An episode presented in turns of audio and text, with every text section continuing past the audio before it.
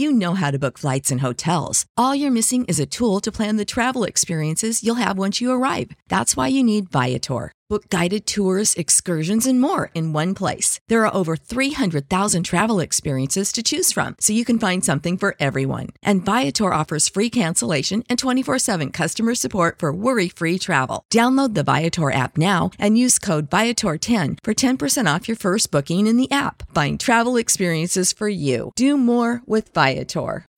When you need mealtime inspiration, it's worth shopping Kroger, where you'll find over 30,000 mouth-watering choices that excite your inner foodie. And no matter what tasty choice you make, you'll enjoy our everyday low prices, plus extra ways to save, like digital coupons worth over $600 each week. You can also save up to $1 off per gallon at the pump with fuel points. More savings and more inspiring flavors make shopping Kroger worth it every time.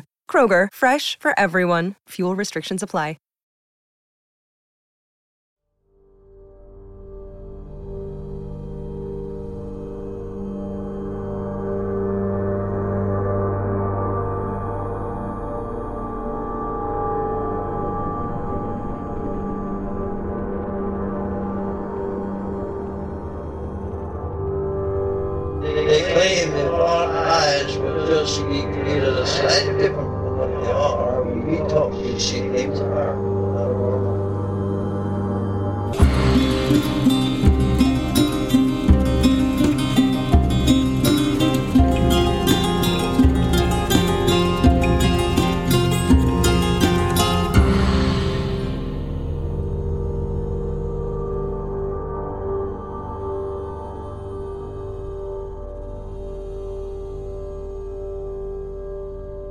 Welcome to Strange Familiars. If you've had an encounter that you'd like to share on the show, Bigfoot, UFOs, ghosts, flannel man, bunny man, anything strange or paranormal, you can email us and let us know. Strangefamiliarspodcast at gmail.com. We've got a great show tonight. Been really anxious to get to this one, but it's taken me a long time to sort through all of the on site audio we had. Chad and I went and stayed at an abandoned ghost town in the Tuscarora State Forest called Pandemonium. He had me at the name. It was quite an interesting night. This is part one of our Pandemonium experience. It will be at least two parts, it might be three.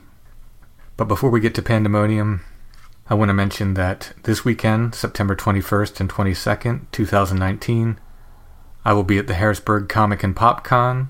That's at the Harrisburg Mall 3501 Paxton Street, Harrisburg.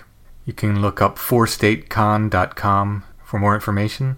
I'll have copies of my books, I'll have strange familiar stuff, I'll have art prints, my music, and more. If I have time, I'll be doing some artwork commissions while I'm there. Stop by and see me at the Harrisburg Comic and Pop Con, September 21st and 22nd. I believe John will be with me on the 22nd as well, so you could be able to meet John on Sunday, but I will be there both days. Coming up after that on October 12th is Albatwitch Day in Columbia, Pennsylvania. Go to albatwitchday.com for more information on that. I will be there with my books and music and art as well. Jack Hubley will be there. If you're not familiar with him, he's a naturalist. He'll be talking about animals and so forth. There will be paranormal lectures. Rick Fisher's doing a lecture. John Sabol's doing a lecture. I am also doing a lecture. Chad will be there doing woodcrafting demonstrations. There'll be trolley rides, bands, all kinds of stuff for kids to do. Albatwitch Day is always a fun day. It's October 12th this year. In the evening, after the rest of Albatwitch Day ends, we will be having ghost tours. I will be leading one of the ghost tours. If you want to go with me, book tickets for the 7 o'clock tour. I'm only doing one of the three tours. I'll be the 7 o'clock tour guide. I've never done a ghost tour before. Not sure if I'm any good at it, but if you want to go with me, 7 o'clock is the time to reserve. There's a limited number of tickets, so don't delay on that. Almost everything is free at Albatwitch Day except the trolley rides and the ghost tours are ticketed, I believe. I think Soraya told me he's coming down for Albatwitch Day, so you might be able to meet Soraya there as well. It should be a great day. That's October 12th, Albatwitch Day, Columbia, Pennsylvania. We've been getting a good many voicemails, great voicemails, great encounters. If you want to leave your encounter, if you have a short encounter and you want to leave a voicemail, 717 347 8554 is the number. You can leave a message. I'm not sure how long of a message you can leave. If you get cut off, you can always call back and leave the rest of your message. That is probably the quickest way to get us your encounter. You could also record an audio file on your recorder and just send us that as well. Again, our voicemail line is 717 347 8554. Before we get into Pandemonium, I do want to thank our patrons.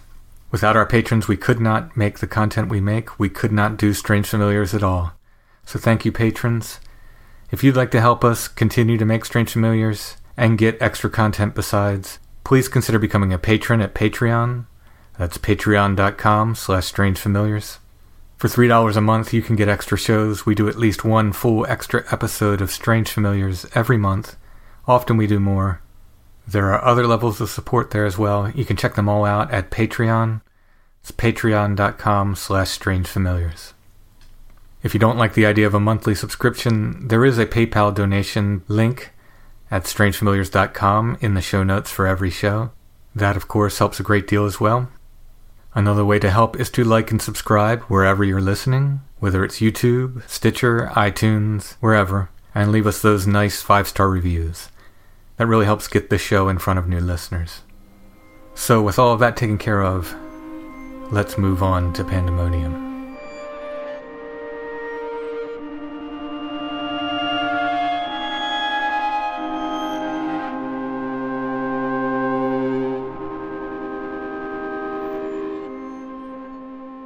Welcome to the studio, Chad. Your first time in studio with Strange Familiars. Yes, this is. Thank you. Thank you for the opportunity. Oh, thanks for being here. This is awesome. So we're talking Pandemonium, yes, pandemonium. which was something. Insane. So Chad organized this trip. Where did you get this idea? Did you just see it somewhere? I've always been one to like um, check out forgotten places, and um, a good example is the one area that I like to go to above Fort Indian Town Gap, where there's probably three ghost towns.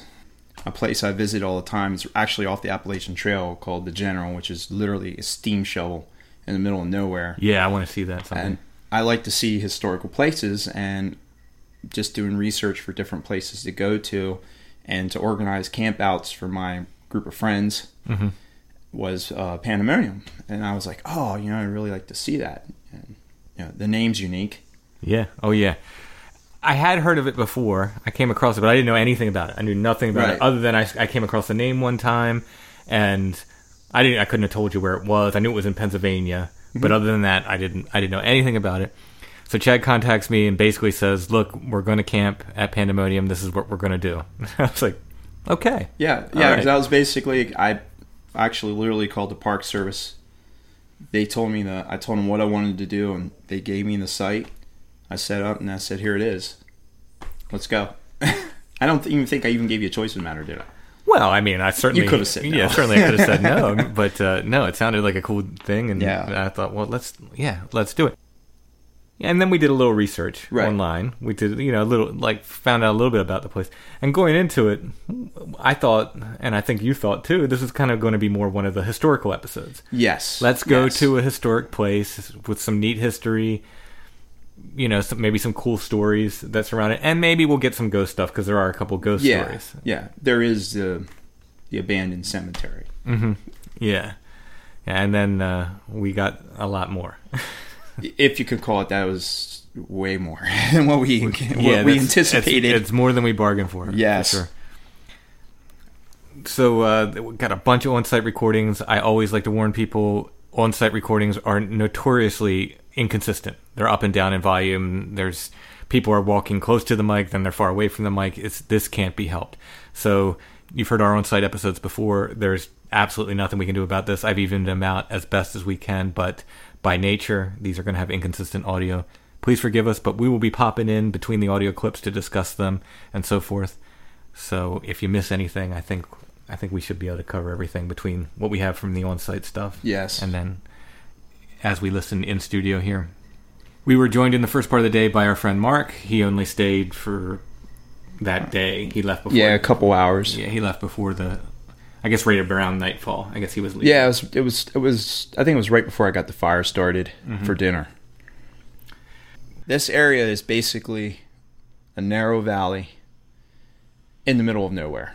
Yeah, I think it was you, you six tracked it as miles. Six, yeah, six, six miles in. The only access is one road, Cinder Forest Road.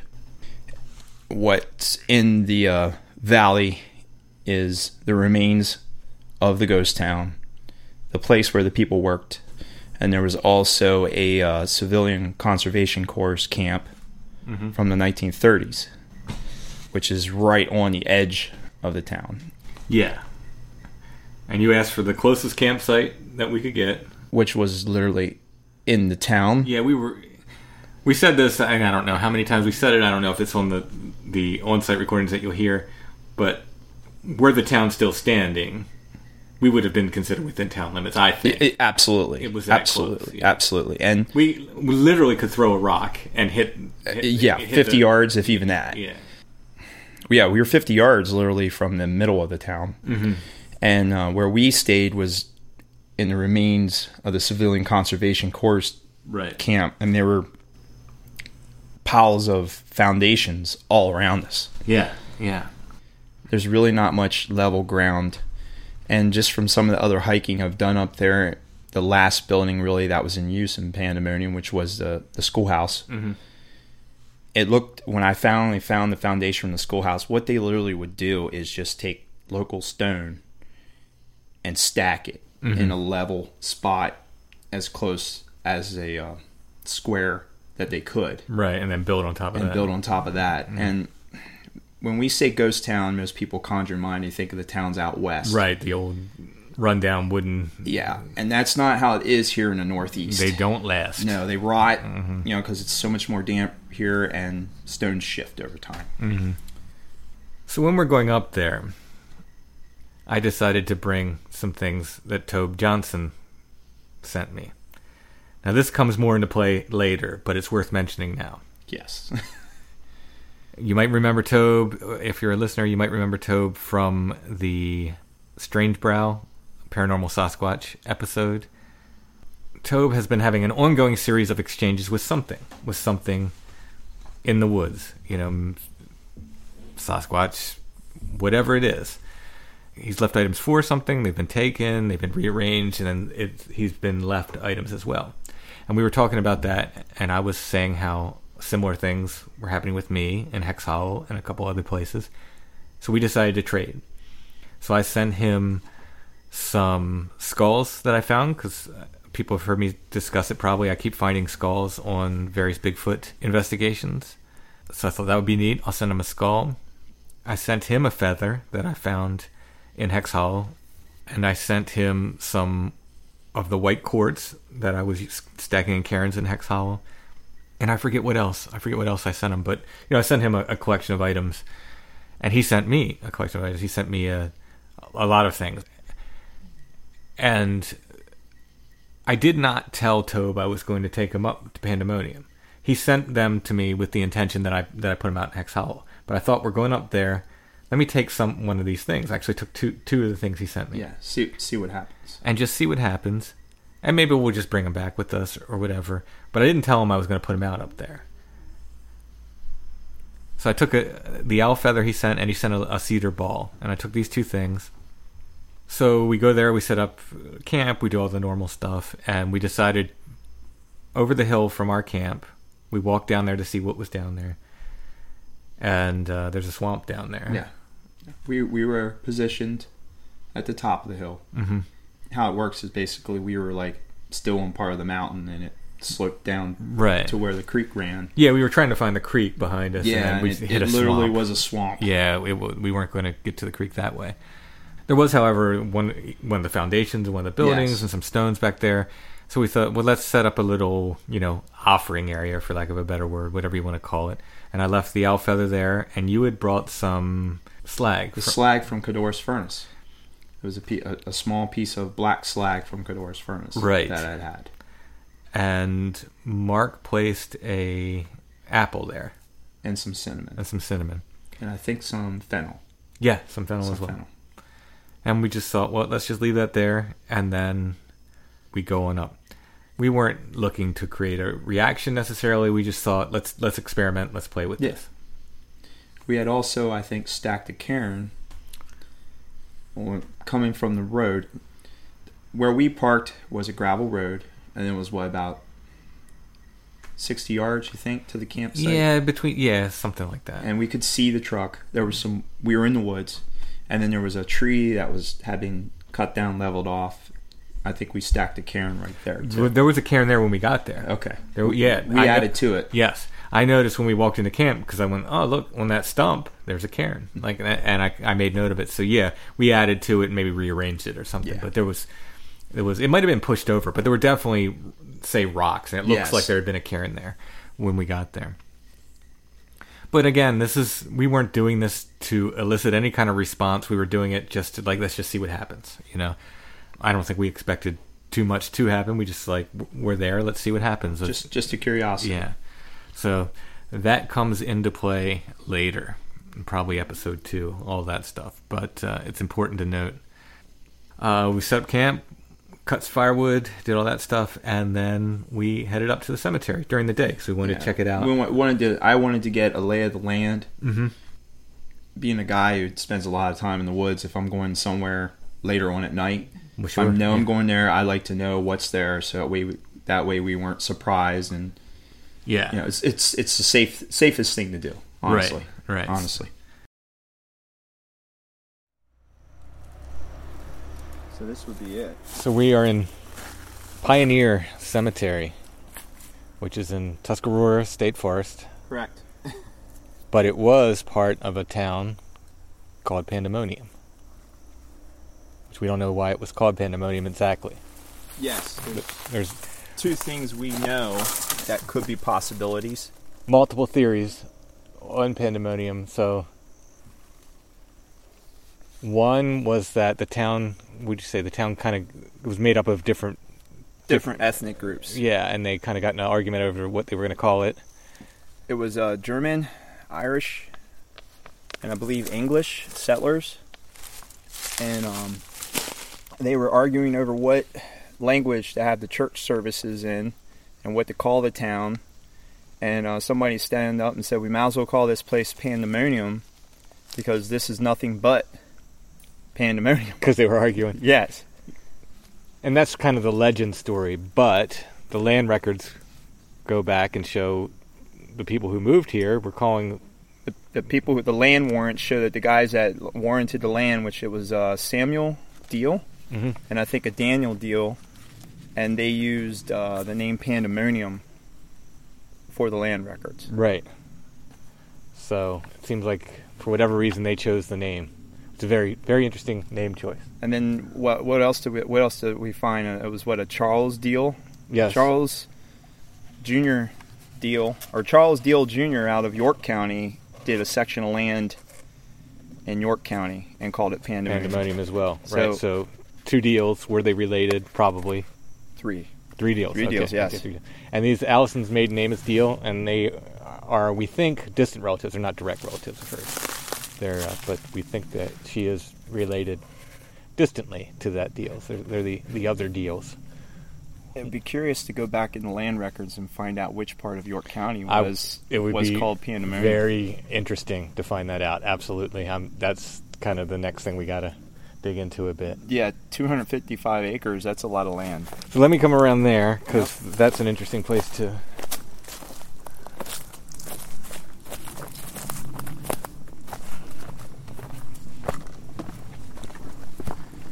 So the other story associated with this cemetery, well, one of the other stories, is that a supposedly an escaped slave It was A young girl. coming up through the north on the Underground Railroad. and she had climbed a tree and the, in the middle of the night. in the yeah at nighttime and then some dogs uh i guess caught scent of her or something Yeah, the, the local, I guess the people who in, or that lived in the area, they're coon hounds, caught the caught her scent, and they treat her. but they thought she was a bear, Yes, and they shot her supposedly. because back then, they, you know, they didn't have flashlights or anything. We're talking what 1800s, Right. and they uh, were using lanterns. And by the lay of the lanterns, they thought she was a black bear, and they shot her and killed her. Supposedly she's buried right outside the cemetery from the would you say the north. Northeast corner. There's a toad in there. You serious? Yeah. See it? There you go. Yeah, that's crazy. That's amazing. So, um, people have left, uh, I guess, flowers and offerings and bears yeah, all and kinds of stuff. all kinds of stuff on the grave of this, where they think um, the slave girl is buried. They think it's marked by this big stone here. And uh, I heard something rustle in there, and I looked down. There's a little toad in there. So this is a very interesting place. This is uh, so there are flags and teddy bears and jewelry. I think is this a saint's medal here? I'll have to ask Mark if he if he recognizes that. a bag for money. Yeah, Um, so like toys and and yeah, a little bit of everything. yeah, it's very very interesting. Yeah. that people are definitely leaving offerings here of their own sort. Now, there's another story. Now, I don't, and I've heard different things, and these two are interconnected. So, supposedly, there's a spirit of a little girl named Sadie that comes out in the night and inside the cemetery Okay. and uh, walks around. And then another story says that another that this young woman comes up in the middle of the night and tries to get into the cemetery. So are they one and the same? I don't know, but Right. I just that's just two stories, you know, that are associated with this place. And you know, you had to remember, you know, back in the day, this was pretty remote. A toad's just hanging out. I love toads. Well, we didn't we see a toad when we were down in Hex Hollow? We saw one. When we were Yes. hiking down Hex and Hollow, didn't we did. see one at White Rocks too? When we were in We all saw the one at? White Rocks? Yeah. Yeah. That's crazy. when we were off trail and it, like through the ferns and Yeah. stuff. Yeah. Yeah.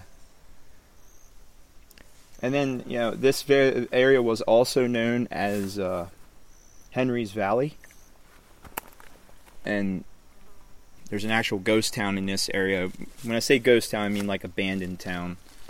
And I think it ran from the late 1700s to um, Now you mean besides pandemonium, or you're talking about uh, pandemonium? Pando- pandemonium. Okay. Yes, yes. So we we're also going to what be checking out some of the ruins, yeah. the steam tannery, and all that stuff. So the major industry for this area was a steam tannery because the trees were good for tanning leather. So they would run a steam tannery down by the creek, and a lot of people would work there. I think they ran a cider press here also Cool. and the people would um, you know harvest land back then there were no game laws so they could just Right. you know live off the land and you had to be pretty hardy because you know this was like i said really remote and i think what they did is um, that the town ran from late 1700s to maybe early 1900s and then they all left Yeah, and there were some like kind of tragic stories of people getting killed and so forth. There's the yeah guy. Uh, was it Schweitzer? Was it? Was that his name? schweitzer yes Schweitzer. Who was he? The one in the forest fire? yes yes the peddler Yeah. in the forest fire Yeah. So I guess they they said they don't know whether the fire drove him out onto the rocks and then he passed out and fell or what. Yeah, he- yeah, they don't he- know where. Um, there's an area they call Chimney Rocks, uh, and then what I found, the area was called Horsehead Rocks, Mhm, Yeah. and I haven't found, looking at the maps yet, Horsehead Rocks, but names change. And another guy was found murdered. I do have I have the story about his his murder. Yeah, you actually found the newspaper article, correct? Yeah. hmm And that was, uh, was it James Hazel? James Hazel. You heard us talk about him on that clip. He's the fellow that was shot, and that Hazel's Trail is named after. We have his the actual news of his death from 1883. This is uh, January 6, 1883, from the Shippensburg News. On Tuesday, December 19th, James Hazel, a resident of Henry's Valley, Toboyne Township, Perry County, and a companion arranged to meet at a point on the mountain for the purpose of engaging in a turkey hunt. The companion repaired to the spot agreed upon, but was unable to find Hazel. Later in the day, he returned home, but Hazel failed to do so. Search was at once instituted for the missing man, and the mountains scoured until Saturday, when Hazel's dead body was found at a point two and one half miles distant from his home. He had been shot in the back, the ball penetrating the lung and piercing the heart. It is supposed that he was killed instantly. His loaded gun was found standing against an adjacent tree. The inquest held on Saturday afternoon failed to develop any additional particulars to those noted, although the residents of the vicinity have their suspicions as to the perpetrator of the dastardly deed. So I thought that was interesting. They, Yeah. they think they might know who it is. Yeah. I mean, it was a small community. They had to know everybody in that community. You know what I mean? Oh yeah, yeah. News also made it to York County. This is from the York Gazette, second of January, eighteen eighty-three. James Hazel of Toboyne Township in the extreme western end of Perry County went on the mountain on Tuesday of last week to hunt turkeys. Failing to return in the evening, search was instituted and continued until Saturday when his dead body was found two and one half miles from his home. He was shot in the back, the ball passing through the lungs and heart. His loaded gun was leaning against an adjacent tree. The inquest failed to develop any additional particulars. Hazel's property was recently destroyed by fire. So that's a, a little bit of additional info in, Wow, the- in the. York I- article. yeah, I didn't know that. Yeah. So are they suggesting that someone had it out for him? Like they burned his fire uh, That house down or whatever? Could possibly be. Yeah. Yeah. Yeah, because the other article says the townspeople think they know who did it, and then this one says his house was. Wow. Yeah. Wow. It'd be interesting to find out if he was like married or anything like that, or you know, if he was an outcast. You know, Yeah. Exactly. Yeah. I'm hoping to find more information on the town. I mean, I'm working on that right now.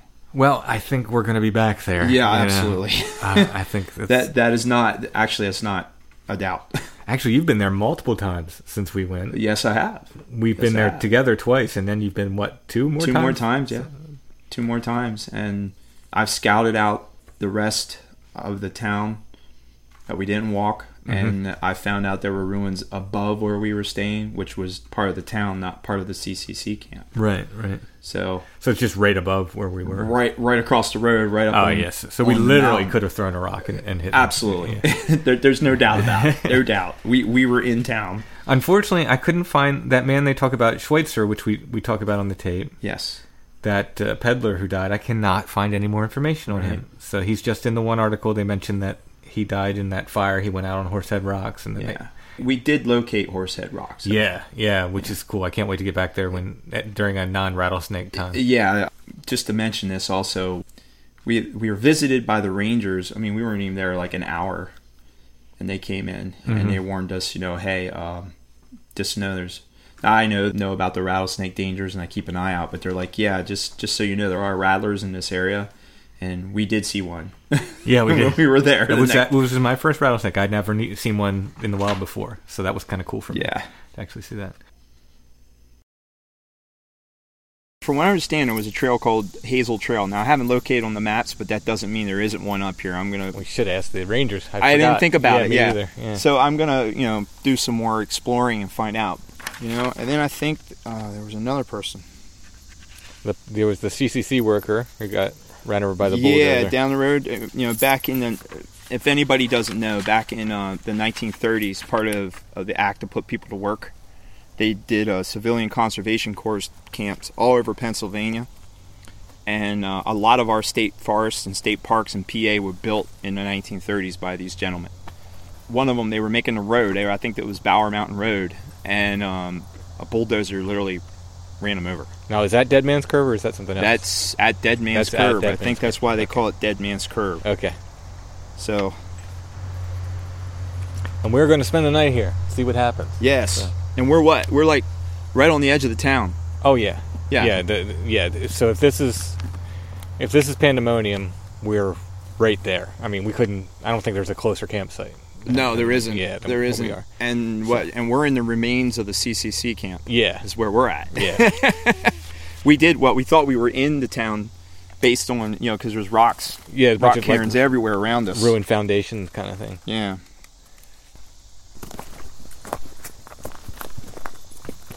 Okay, so we have another guy, and we'll, we'll see if we can't find his name. There's a man named David Shambaugh, and he helped free slaves in the Civil War. And he was killed while hauling bark down to the to the tannery. And you know, it's a sad story. He left a wife and four small children, and two of the children were placed in the soldiers' orphanage. So what they would do is they'd cut bark and take it down the tannery, and you know, and they use oak bark and all that in the process of making leather. And he was, you know, so here's another tragedy Right. in this area. And then I think there was I don't know exactly where how far it is from here, but there was a plane, Oh yeah. the cargo carrier plane from in 1956 crashed, right. and everybody was killed. And then we have once again a place with a devil slash demon name. Yes. It's a little more obscure. Pandemonium. It's not like you know, Devil's Peak or something like that. But uh, it's still it's it's a devil demon name. I'm gonna get some uh, photos of the cemetery. Yeah. So the town was the last people moved out early 1900s, right? Early 1900s. So it's possible, possible that there are photos of what Pandemonium looked like. You're correct. Yeah. Because there was photography Yeah. in the Civil War before. and it was very common around 1907 like say 1905 to 1912 to take pictures of like towns and, and have photo postcards so it's very Mm. possible that there are photos out there of pandemonium which would be awesome so we have to look for those Yes. Now that was definitely a building there. Straight down below us. See how the flat rocks are flat? mm-hmm. This is interesting. Okay. So, just a second ago, I looked up there, and that one flat rock had a cairn on it. I turned around and talked to you. It's gone. are you kidding me I'm not kidding you.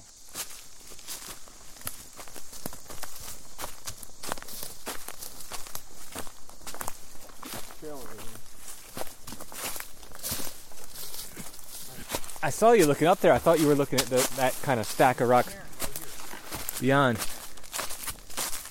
wow okay well let's put something else there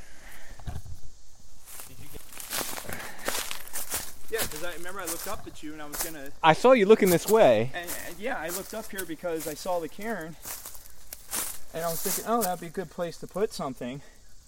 And then you, I turned around for you to ask me the question because it was in the sun. wow yeah i saw you looking at this see i thought you were looking at that No, I was looking Beyond, right here at yeah. this flat rock, and I saw Wow. the sun, and the cairn was on it, Huh. and it was gone. well That is freaky. let's make one then Yes, absolutely. It was three rocks. here's a nice flat one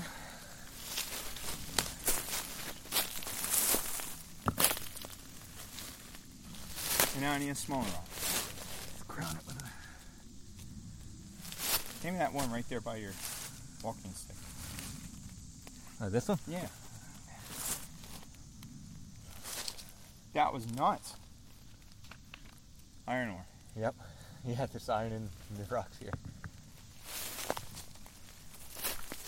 All right, take a photo of that, please.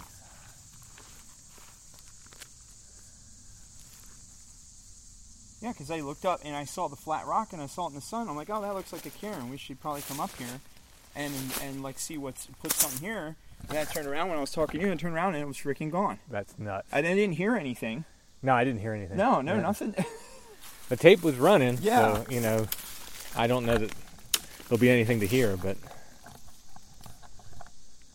I still say tape. Tape. I haven't used tape in 15 years. that was spooky.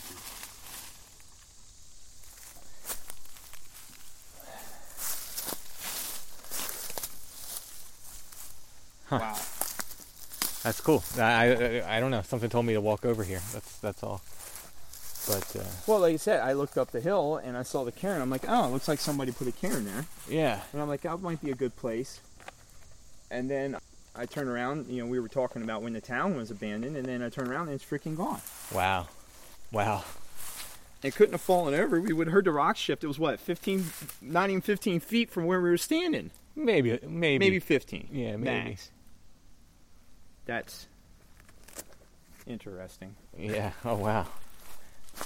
Yeah, I think we might be in for an interesting night here.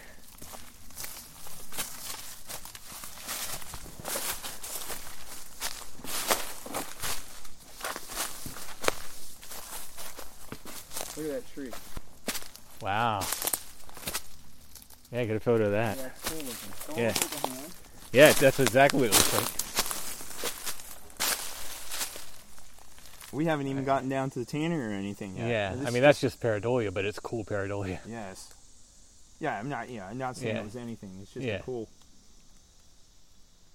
Yeah, it's cool looking.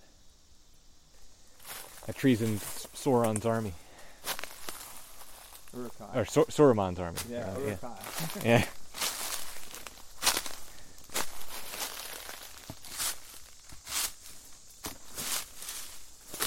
Crazy.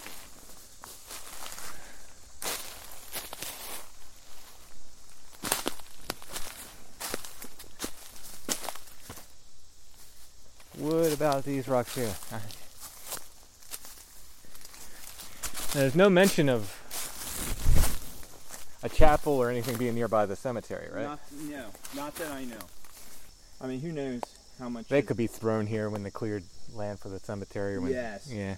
They were digging graves But and hit that, rocks. that over there was a building of some sort. I think you're right. Yeah. Interesting. Yeah, I think we're in for an interesting night. We'll see. What's funny is that that happened just like a couple minutes before the uh, crows were hollering. Okay. Yeah. yeah. Almost on cue. They-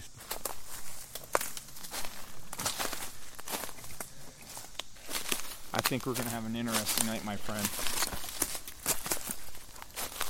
Tim. There's, as soon as we got in this place, it, ha- it uh, my hair was standing on end. Wow. You're like a uh, what do they call those those meters that the ghost hunters use? Yeah, it's weird. I, I, it was weird, and then my hair was standing up when we walked over there with the. Uh, I was something told me just walk over there. Like like something said go that way.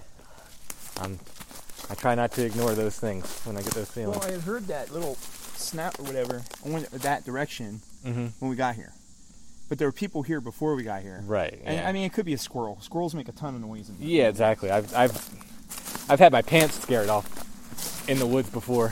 Looked over and it was a little squirrel.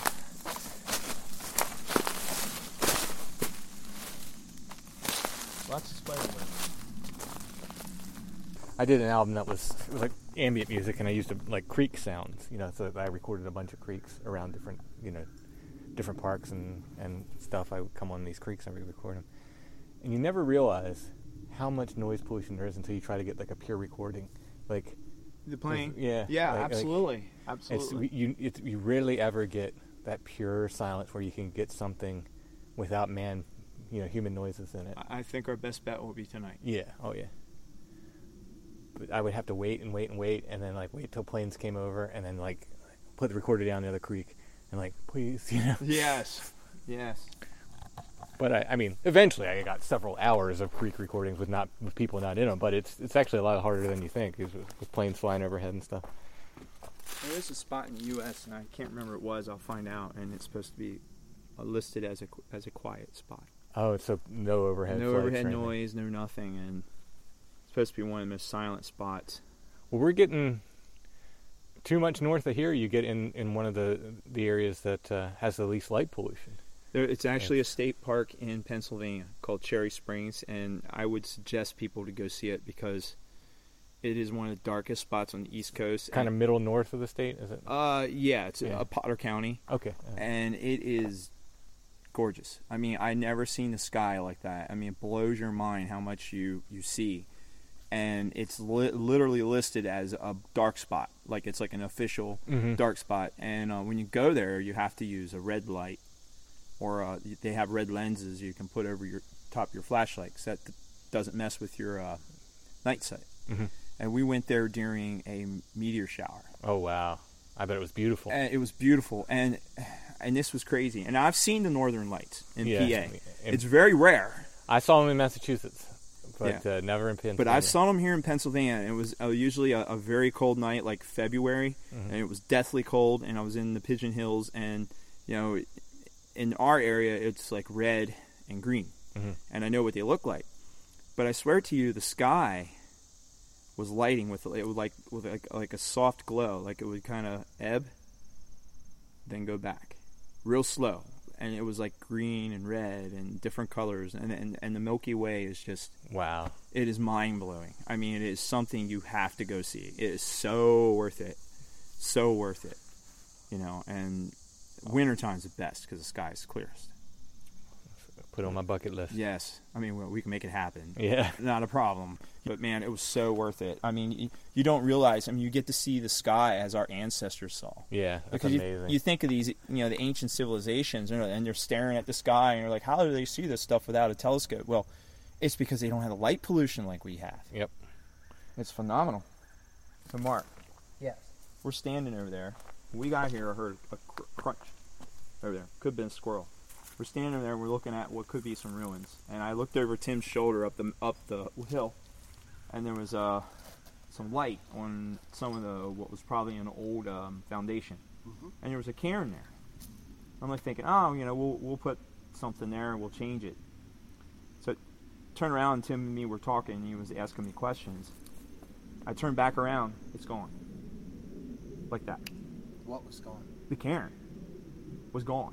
Was there were three rocks stocked on the cairn, just like that. It was gone. Can you show me where it was? I can show you exactly where it was. Yeah, now we see restacked. Yeah, we, we stacked because we wanted to see what would happen if we stacked them yeah, up. I'll, I'll leave something back there. All right, let's go. Yeah. Yeah. Let me get let me get some more. Yeah. Um, there's yeah, there's gifts I, all over. I don't want to leave any more food there because I want to see what happens. I want to see because to me, if it's a cairn and that that's its plaything, we'll, Okay. we'll see if it Feeding changes that. it. Three stones stacked on top, and, And you looked and you saw it. And I, I turned around. I was talking to Tim, and I'm like this, looking up you the see hill. it, Tim? I no? didn't see it because I thought he was looking beyond where he, He was looking. He saw me looking. I saw him looking. I kind of looked back that way, and I thought, oh, he's looking at another foundation. And I was going to say, you know, let's put something there. And then I turned around and we were discussing about the history. And then I turned around again and I'm like, oh my God, it's gone. It didn't hear it fall. I mean, it was less than 15 feet from us. So, yeah, so we were standing here and talking basically. And- right over here. Mm-hmm. The sun was hitting on it perfect, like the, it was directly shining on it. You're standing right here. And I can see it through the trees. It's straight right there where this end comes down. See the three rocks on there, on top there? That we placed there. See it? On top, on the flat rock. Mm-hmm. And the, the sun was just beating The right sun down was on right it. on it. Yeah. I mean, and I saw three rocks just like that, just like we have. And then I turned around and talking to him, and we're discussing what Yeah, this we were could looking be, down. you know, buildings here. And I turn around and I'm like, oh my God, it's gone. Let me go look at that. Yeah, you can. You can just go around this way. There's a trail right here. There's obviously a trail here. Tim, this is the trail. Here, I'm gonna go over this way. Go ahead. I'll meet you there. Okay, so something snapped this off. Yeah, and that's been that way for a while. The leaves are dead. Yep. Yeah. This is definitely a high use area.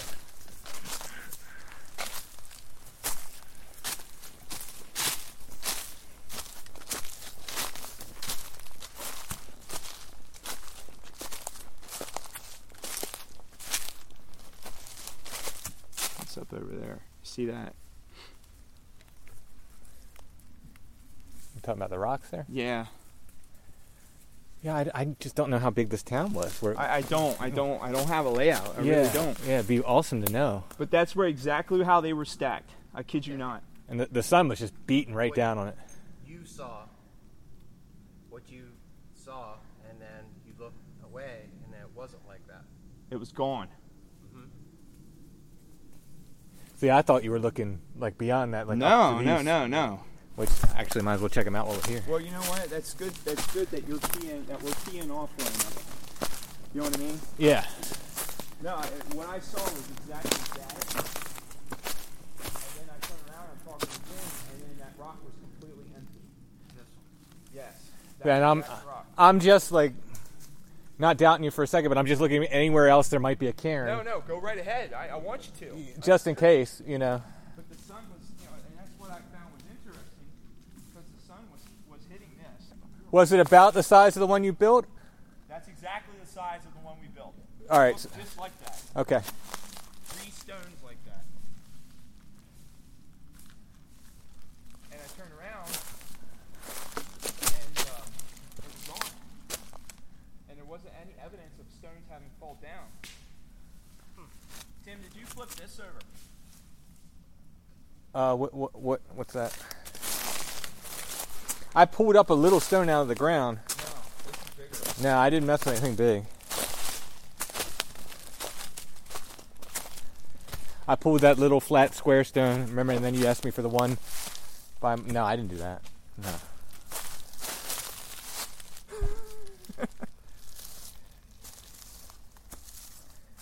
yeah. This was in there. That's just been put there not too long ago. Because uh, it's, it's, yeah. That was like that. Interesting. That's interesting. What, oh, you were looking up there to see if there was any other cairn. I just thought, you know, just in case, you know, I like I said. No, I- no, I- no, no, I- man. Just because, you know, maybe maybe you look somewhere and then look back in the wrong place. But I mean, I don't like I said, the sun was beating right down the, there. the sun it's hard to had- miss. The sun had it completely marked. Yeah. But just in case, I figured, well, I'll look for another cairn. No, I want you to. Yeah. I, we need. I need to have that. yeah, just I'm sorry. That's that's weird. Now, could there have been? Uh, there's no way a person did that because there was nobody here. But that one there could have been. used okay. Come here.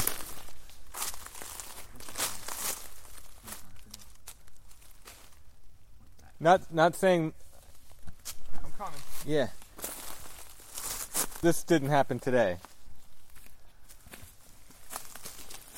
Cause that okay, so that wood is like you can tell it's cutting into that rock. So that that wood's been laying there. See what I'm saying? This has been laying here. It's cut into the. You can see where Yes. the rock's yes. Yes. But does this not look like a cairn that fell over? Yes. Does that not look like? You know what I'm saying? Like I'm just I don't know. I'm spitballing. Set it back up. Yeah. Mm-hmm. Definitely. But I, I know the spot because it's like. Set it back up and add to it, and I'll add to it. Yeah. But like I said, the spot I saw had the sun dead on it. Oh yeah, I'm not saying this is what you saw. no, but you're like just that- saying that could be another one. That's been there for a long time. That limb is, was cut into. Is the this stone. shale?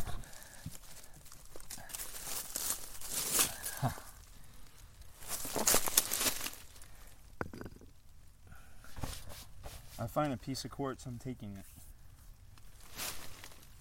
I think Tim will find something. I would like a piece of quartz from this area. Tim's gonna be the one that's gonna find something. Do we know geologically if this area has quartz?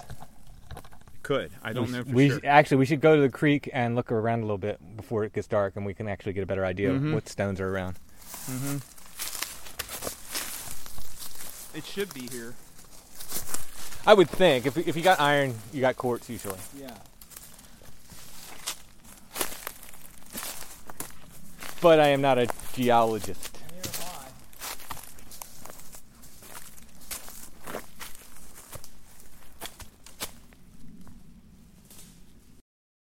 So we're recording this earlier in the night than I normally record podcasts because Chad has a real job, and uh, If you call it that. you might hear a kind of chirping sound in the background. I live near a, a high school, and they are having band practice, so that is their metronome. If that comes through on the mics, hopefully it doesn't. Can't stop them from having band practice. That's important. Uh, so I think that was our first indication, the Cairn, that, thing, Yeah, that- things were going to get weird. that things were gonna ramp up. And just to note, this was when we first went to the cemetery. It was still daylight. It was between what five and six o'clock. yep.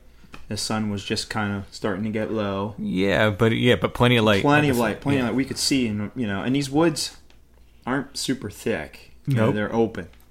Not real brushy. No, and the light it was weird because the sunlight was like coming through the trees and like beaming on that spot yes, where the And- cairn was And that's what I what I said there. That's what made me take notice of it because we were looking.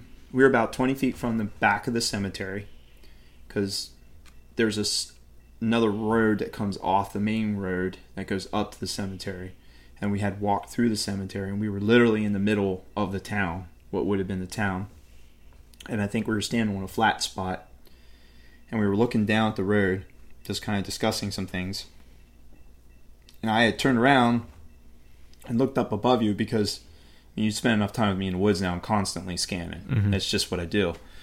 And I was looking up and I just kind of took note. I'm like, oh, there's a cairn there. And the sunlight's beaming right on it. And it was obviously the remains of one of the buildings. And I noticed, you know, three rocks stock, stacked on this big flat rock. And I'm like, yeah, I want to tell Tim about that. You know, after you were done discussing, mm-hmm. we turned around, we were talking. I turned back around. And then I turned back around and it was gone wow and it was just gone. It was strange. It was strange. the other interesting thing you said was that the cairn we ended up building so we went up there Yes, and built one Yes. I- you can hear it on the tape it, We- it just we- it seemed appropriate. yeah you said it looked just like the one The rocks we used, Yeah, And which which was really weird is those rocks were somewhat buried in the ground. yeah i was pulling them like out of the out ground of the ground. Yeah. When I stacked them, it was exactly like the cairn I saw. Wow. Yeah. This area, which is what is that west of the cemetery? Yeah.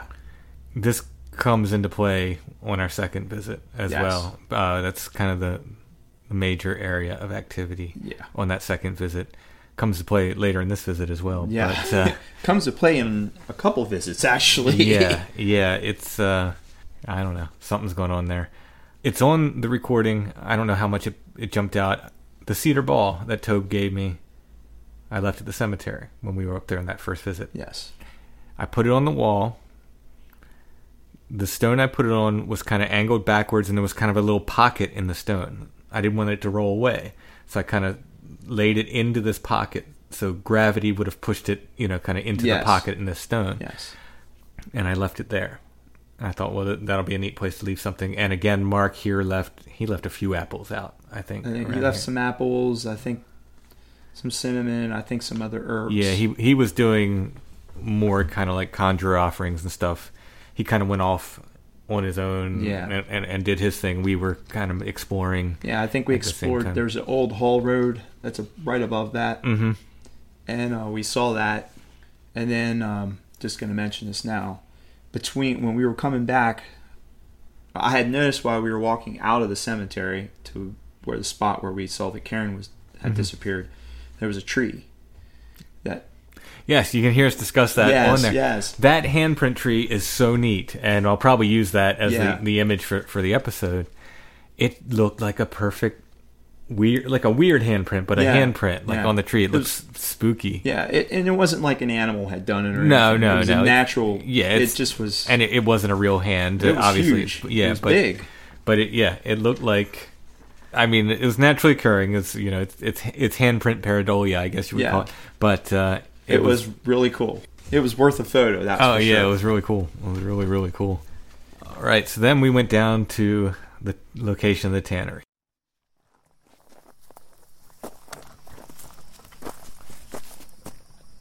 So this was the steam tannery, or what's this is the foundation, what's left of the foundation of the steam tannery. Yes. It had to be somewhat big, you would think. It was the main business, right? Yes, yes. This was the main um, business for that for the people of the area, and they would cut the trees and use the bark, bring the bark. Above the cemetery was the haul road, and then they would haul it, haul the bark down here, and then they would use that to extract the chemicals they needed to tan the hides. And uh, even though there's not much water coming through it now, but there obviously that was man-made for water. Yeah, like a little canal kind of thing. yeah, to come off of Laurel Run. So you can see it right here. And that ran what? 1840 to 1880. About 40 years.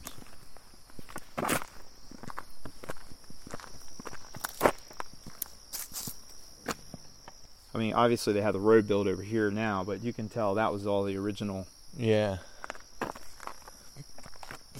And I guess it had a steam engine that turned whatever they needed to turn. I, I don't know what it what was all involved. Yeah, to so the, the little canal cut or whatever was probably Yeah. just to feed the water for the whatever steam, however they use steam for it. It's relatively flat here too. Now there's a wall up there on that bank. See it? Yep. And I think that's where it sat. See how it's flat like a terrace up there? You can see the stones are there, so that would have sat up on the hill a little bit. Yeah. And why wouldn't you just build it? Well, I guess the creek can flood. You want it a little bit away from the Yes. creek. Yeah. I, my guess, and I think you're right. And this is Laurel Run.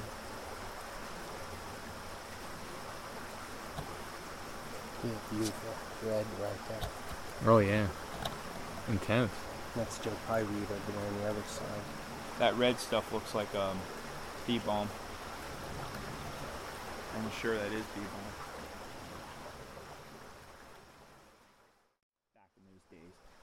Yeah, I mean, it's, a it's not that long ago. It really, I mean, in the grand scheme of things, it's really No, not. it's not. It's really not that long ago, and there's hardly anything left of the town. You know what I mean? There's the cemetery, a few foundations. Like I can only think that some of those buildings were just intentionally knocked down so people wouldn't mess around in them or something because Yeah. there's just piles of Well, stone. you figure, you know, after the town was gone, you know, it was probably just empty land until the Park Service took it over. hmm I mean, I think the the school was one of the last buildings.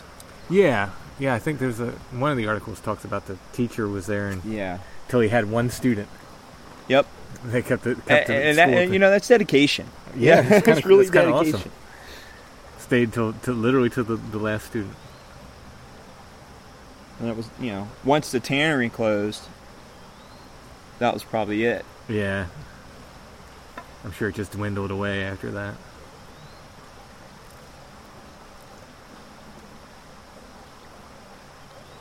Because there's not much around here. We can say that no, for sure. no, no.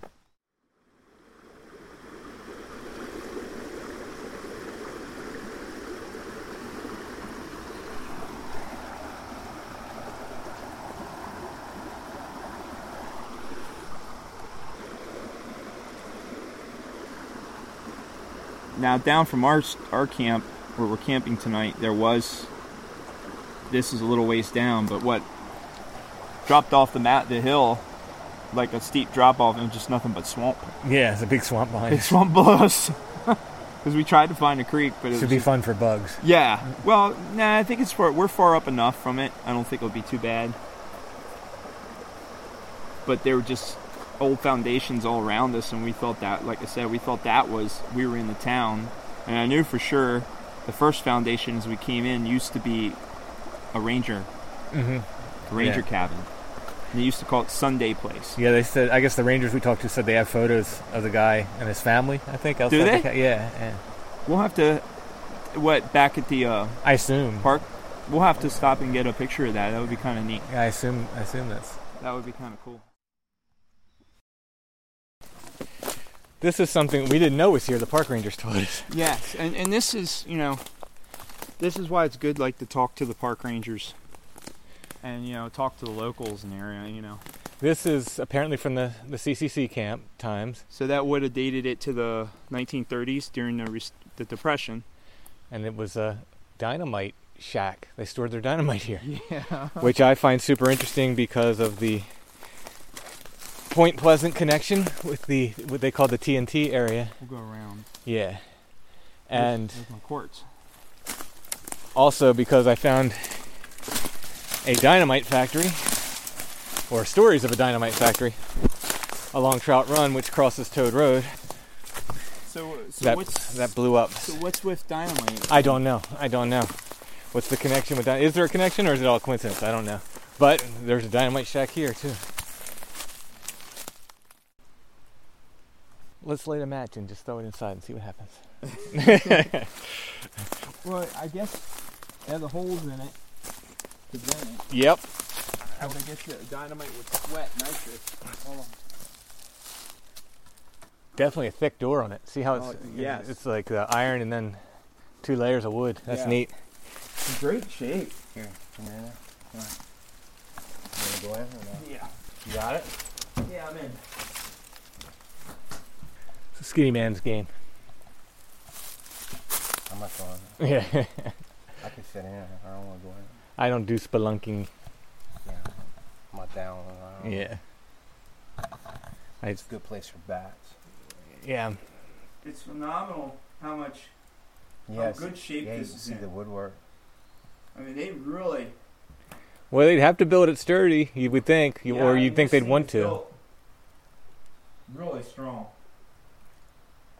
Can you see up to the peak, or do they have a? a uh, No, they have it. They have it closed off. I'm surprised how nice it is inside of it. Yeah. It's like in really good shape. I mean, this is what. 80 years old. Something like that.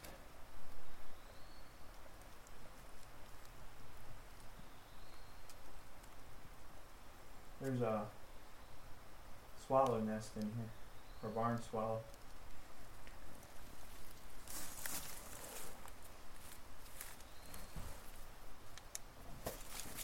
Watch those nails Yeah, yeah, coming out. Awesome. Yeah, worth the hype. Wor- worth it. Yeah.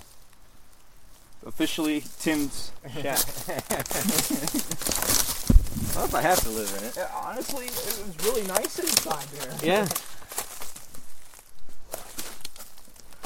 Surprised more critters haven't made a home out of it, Uh, honestly. There was some sketchiness in the corners, Uh huh. But I mean, it, it, it honestly surprisingly built well. I was impressed. I mean, Yeah, it looks solid. it's pretty inside. You know, if you clean the wood up, it's, it's really nice clinking. Those hinges are cool too on that door. See the way they're Yeah. It's like those are, those are serious hinges. Yeah. Yeah, I mean that that's definitely serious, and it's crazy how far this is from where we're staying. Oh yeah, yeah. You know how to book flights and hotels. All you're missing is a tool to plan the travel experiences you'll have once you arrive. That's why you need Viator. Book guided tours, excursions, and more in one place. There are over 300,000 travel experiences to choose from, so you can find something for everyone. And Viator offers free cancellation and 24 7 customer support for worry free travel. Download the Viator app now and use code Viator10 for 10% off your first booking in the app. Find travel experiences for you. Do more with Viator. Sick of being upsold at gyms? My guy, you're currently a base member. For $90 more, I can upgrade you to our Shred membership. For 130 more, you'll be a Swole member. And for just $300 more, you'll reach Sweat Platinum. At Planet Fitness, you'll get energy without the upsell. Never pushy, always free fitness training and equipment for every workout. It's fitness that fits your budget. Join Planet Fitness for just $1 down and $10 a month. Cancel anytime. Deal ends Friday, May 10th. See Home Club for details. That was a cool dynamite shack, though. Yeah, it was neat. First thing the park, well, not the first thing, but one of the first things the park ranger say to us is, "Oh, you should go check out the dynamite shack. It's you know right down here," and they gave us directions to it. Yeah, and we're like, what? But it was a neat building, and if you couldn't tell by the audio, Chad went inside. We could only pry the door open so far, so I wasn't getting in there. well, it was overgrown around a lot of it too, and um, door was thick. Oh yeah, yeah. And what really surprised me was, so I don't know if anybody's seen the videos or the pictures, but just to kind of describe for those who haven't. Oh, the ones you put up. Yes. Yeah, I'll, I'll link to them in the show notes, but I'm thinking most people probably haven't Okay. seen them. Okay. But basically, what it is is it was a, a block building, and it had some vents in it. For those who don't, those of you who don't know it, dynamite does sweat nitroglycerin, so you need to have some venting. And um, so it was made of heavy, like block, and then on the inside was wood. And I was so blown away by how the wood was like in pristine shape. Considering everything else has fallen down, Yes. all the other so this dynamite check would have held dynamite for the CCC camp. Yes. That's where they would have stored their Yes. dynamite because they're building roads every now and then. They got to blast through stuff or whatever. It was in wonderful condition. A- absolute condition, and that was basically because it had to be built Yeah, very strong, yeah. very sturdy. Yeah. And the wood is to deaden the explosion, and the block was to contain it. But I mean, that wood, it was so beautiful. I would want that for paneling in my house. I mean, Yeah. it was phenomenal. Yeah, if we cleaned it up a bit, it would have been nice. Yeah, it was just a cool. I, I, No, that was a cool landmark. I do believe they said they're they're scattered throughout the rest of the forest. Oh, did they say that? yeah, they that did would make sense. That would, yeah, because Yeah. that's not something you want to move all the time. especially over rough mountain roads. Yeah, so you would probably just like store it in certain spots, Mhm. and then, you know, after after they were done, you just abandon that shack and build a new one. So Right. We'll have to find the other ones. That would be kind of neat to have like a yeah, plot them out. Yeah, it would be cool. Be neat. So then we went back to camp, and Mark left. Yeah. We just made dinner. Yeah, I had dinner. We had a we had a great dinner. Yeah, I, I lit the fire off and Yeah, it was just just hanging out, talking. Yep, yep. I think we heard some owls. There was some, you know, some Yeah. things got our attention. I think they ended up being owls. Yeah. that we heard. yeah, we but heard some owls and worth noting, you know, owls are always wound into this stuff. wh- Whether it's just because owls are always out at night and people tend to hear owls when they're out doing this stuff, I don't know. But there, we did hear some owls. And then I'm, I'm guessing it was around what 9, 10 p.m. I, I would say it was like around nine thirty, around nine nine thirty, somewhere around that. There was this bang that I, my mind immediately went to the construction equipment because there was this construction equipment right up from us. Right, right where I parked the car. We talk about it later. There was a grader up there. In any case, that's parked right up there. But it didn't sound that close. But it didn't sound too much further away. So I, in my head, I immediately imagined we heard the sound like there was a bulldozer or something, and someone took a baseball bat type or a metal rod or wreck. something, a wrench. Yeah, even Something. even a wrench. and just bang hit this thing as hard as they could. That's what like my, that's where my mind immediately went to. Somebody, maybe a kid was out messing around, and they just hauled off and hit some of this con- construction equipment. Yeah. because it was a metallic bang, and, it was loud. Yes, it echoed throughout the valley. It was loud enough where you said, "Let's get in the car and drive around because maybe it was a car accident. We we got to check." Yeah, I, I was afraid that somebody was hurt. Mhm. I mean, at that time there was nobody in this valley but us. Right, yeah. Um, we did think we did drove around. There were some cabins like up on the other mountain, a good ways away. There were cabins way up. I don't know if anybody was there. I know the cabin that was close to the dynamite shack. Nobody was there. Yeah, nobody was there. That was the only cabin that was in the pandemonium area. Right. Nobody else was camping around. We looked. Not only did we look for people because we want we want to know who's around. We look for people during the day, but at night we look for fires and, and lights. Yeah. And stuff. We did not see them. Uh, see anyone else rather. Some kids, we assume kids, did drive through later. Yeah, they came. They came by. We had already returned. Like I said, I got we got in, got in the 4Runner and we drove up. Just drove around, make sure Yep. things were okay. Went up to the cemetery again. Didn't see nothing. I mean, we were you know we weren't even gone five minutes, if even that. Mhm. Didn't see anything. Another source that could have possibly been in is there's a bridge right, right, that- right by the tannery. right by the tannery that goes across the stream, Mhm. and there is metal like metal guardrails on top. Yeah, and I thought about that later too. Maybe Mhm. somebody took something, whatever it was. It was hard. It wasn't like a rotten piece of wood. No, it was it hard was- enough to make a plang. Yeah. So we're talking like a a big thick piece of wood or something. Something. Something heavy hit Yeah. hit what whatever it hit was metal. It was no doubt a metallic sound, and there was no way it sounded like anything else because I don't even think it even sounded like a car crashing. I mean, It really didn't, but No. like I said, I think I, whatever it was, It- disturbed you enough where you're like, it well, let's make yeah, sure nobody's It was hurt. heavy metal. Whatever got hit, the metal, the metal that was hit was heavy. Yeah, yeah, Yeah. Because it, it made that just that clang. So then we came back, and I think we sat there. Well, then we were going to we were going to go up to the cemetery, but remember those kids or whoever it was came Yeah. by in those four wheel drive vehicles. Yes, it was two trucks and a Mhm. car, and we were going to go back up. And then I said, "Look, we just drove up there.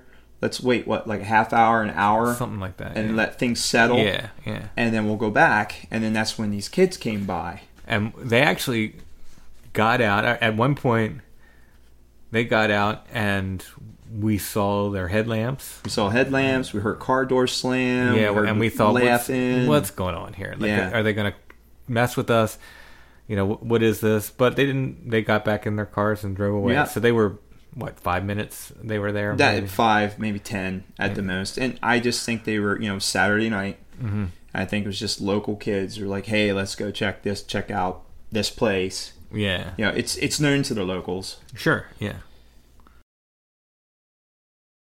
Yeah. Okay. Like, So it's what 10, 11 o'clock at night. We're here in camp right now, right? yeah. Sitting here with the lanterns. We just ate dinner a little bit. We plan on going to the cemetery in a little bit here and checking things out at night.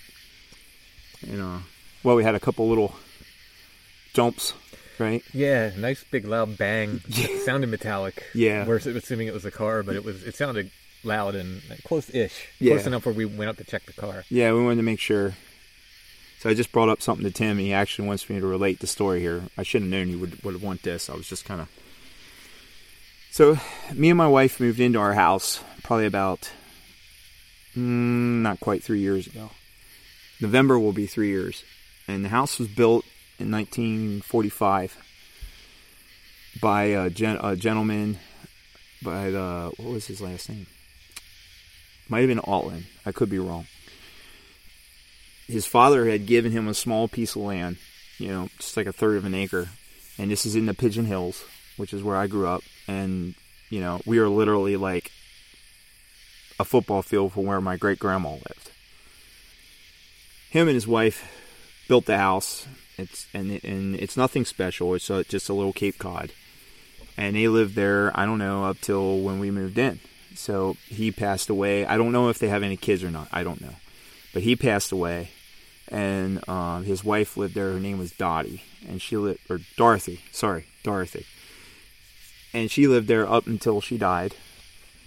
A flipper bought the house, redid the house, and then we moved in. And this was so recently when we, and this is kind of gross but weird, when we cleaned the one drain in the in the tub was was clogged, and I cleaned it out, and her hair was in the drain. Oh yeah. so that's how close it recently this, uh, you know. So we lived there. You know, we've lived there for, like I said, close going on three years. And I'd say after about a year, a couple little weird things started happening. Like my wife had article of clothing, and I'm not going to tell you what it is because it's kind of a private article of clothing. And it was dark gray, and it would disappear. Just, just disappear, and it'd be gone for a while, then reappear. And you know, none of this really bothers us, if you know what I mean. It, you know, we don't get upset about it or anything. And uh, she, and then finally, I got to the point where my wife was like, "Dorothy, can I please have this article of clothing back?" And it hasn't disappeared since then, which is strange. So we recently got a dog about five months ago, and you know, I took him out and this was probably about I don't know about a month ago. I took him out, walked outside, and it was probably I don't know ten o'clock at night. We went out. I took him into the yard. He went to the bathroom. Came back in. We were coming in through the door. I turned the light off on the porch. I just come in the door and I'm standing in front of the door. I unhook the dog and I hear this right at the door. Now, granted, this door has a window in it, okay? So I'm standing in front of the door and I hear that. Dog barks. My wife goes, Who is that? And I turn around, I flick the light on, and I open up the door and there's nobody there. Hmm. Matter of Uh, seconds. Seconds. I mean, I am literally, I have my back to the door, and mm-hmm. you have to get up on the porch to, to get to the back door. Mm-hmm. And the light is right there, you know, it shines out, and it, and my car's there, you know, it, Right. Driveway is right there. Right. Yeah. and we had just come in. Within like literally, I come in, I shut the door, I turn around, I unhook the dog, and I hear the knock. Hmm. I spin around, the dog barks, goes to the door. I'm like, who the hell? Turn the light on. And my wife goes, who's that? And I'm like, I don't know. And somebody just knocked at the door. Well, my wife then yells at me. She goes, whatever you do, shut the door, don't let it in. and I'm like, what are you talking about? So apparently this had happened to her also about a week before. Hmm. So nobody was there. Nobody was behind me. The kids were up in bed. And it just, you know, And just just those two times, or just those two times since then. and I wasn't like hello. You know, I'm like hello, hello, and, and there's no way a person could have jumped up on that porch Right. right behind me, much less you know walked in because a dog would have barked if a person would have been out in the yard. Yeah. And you know, so we've had little Yeah, that's a weird one. we've had some stuff like that happen. The cats, we have two cats, and they'll act a little strange sometimes. I think not too long after when we moved in there, I had a feeling like something was like watching me when I was sleeping, Oh yeah. which was really strange. Yeah, that's not a fun feeling. I don't like that feeling at all. Yeah. And I didn't see anything. It was just like, you know, I woke up in the middle of the night and I'm like, oh my God, startled myself. And I'm like, I need to, you know, and I just calmed down and I'm like, all right, you know, I think I'm fine. And I just went back to sleep. You know, didn't think anything of it, went back to sleep. And this, this was like right before, you know, we had the issue with the, um, my wife's article of clothing disappearing. It was so funny. It would disappear, then it'd come back, and then and it would show up in the weird spots. yeah, that's that's that's an apport. I mean, that's weird. But the knock was freaky. Yeah, that's I, I dude, I was standing right there. It was right behind me. wow. And your wife was in the room with you? she, was- my wife, was in in the living room, which is like right. You know, we have a kitchen, mm-hmm. dining room, and then the living room is right there. Our house is only is little, only a little over a thousand square feet. It's mm-hmm. not a very big house. So she, you, I mean, literally, she's right on the, the other wall. And you know, we heard, I heard that knock, and she's like, "Who is?" And, and it was loud, just as loud as like, I mean, and it was, it was, it was, it was like that. I mean, it was literally. wow. That's how it was. And I turned around. I mean, it was right behind me. Turn around. Hello. Nobody there. That's bizarre. It was weird. I mean, and the dog and the dog heard it. He was barking, Mhm. and you know, and it just it's just like, and this was before the graveyard. So this this wasn't like Right. when when we went to Bethel. Right. You know, when we I had the investigation, Right.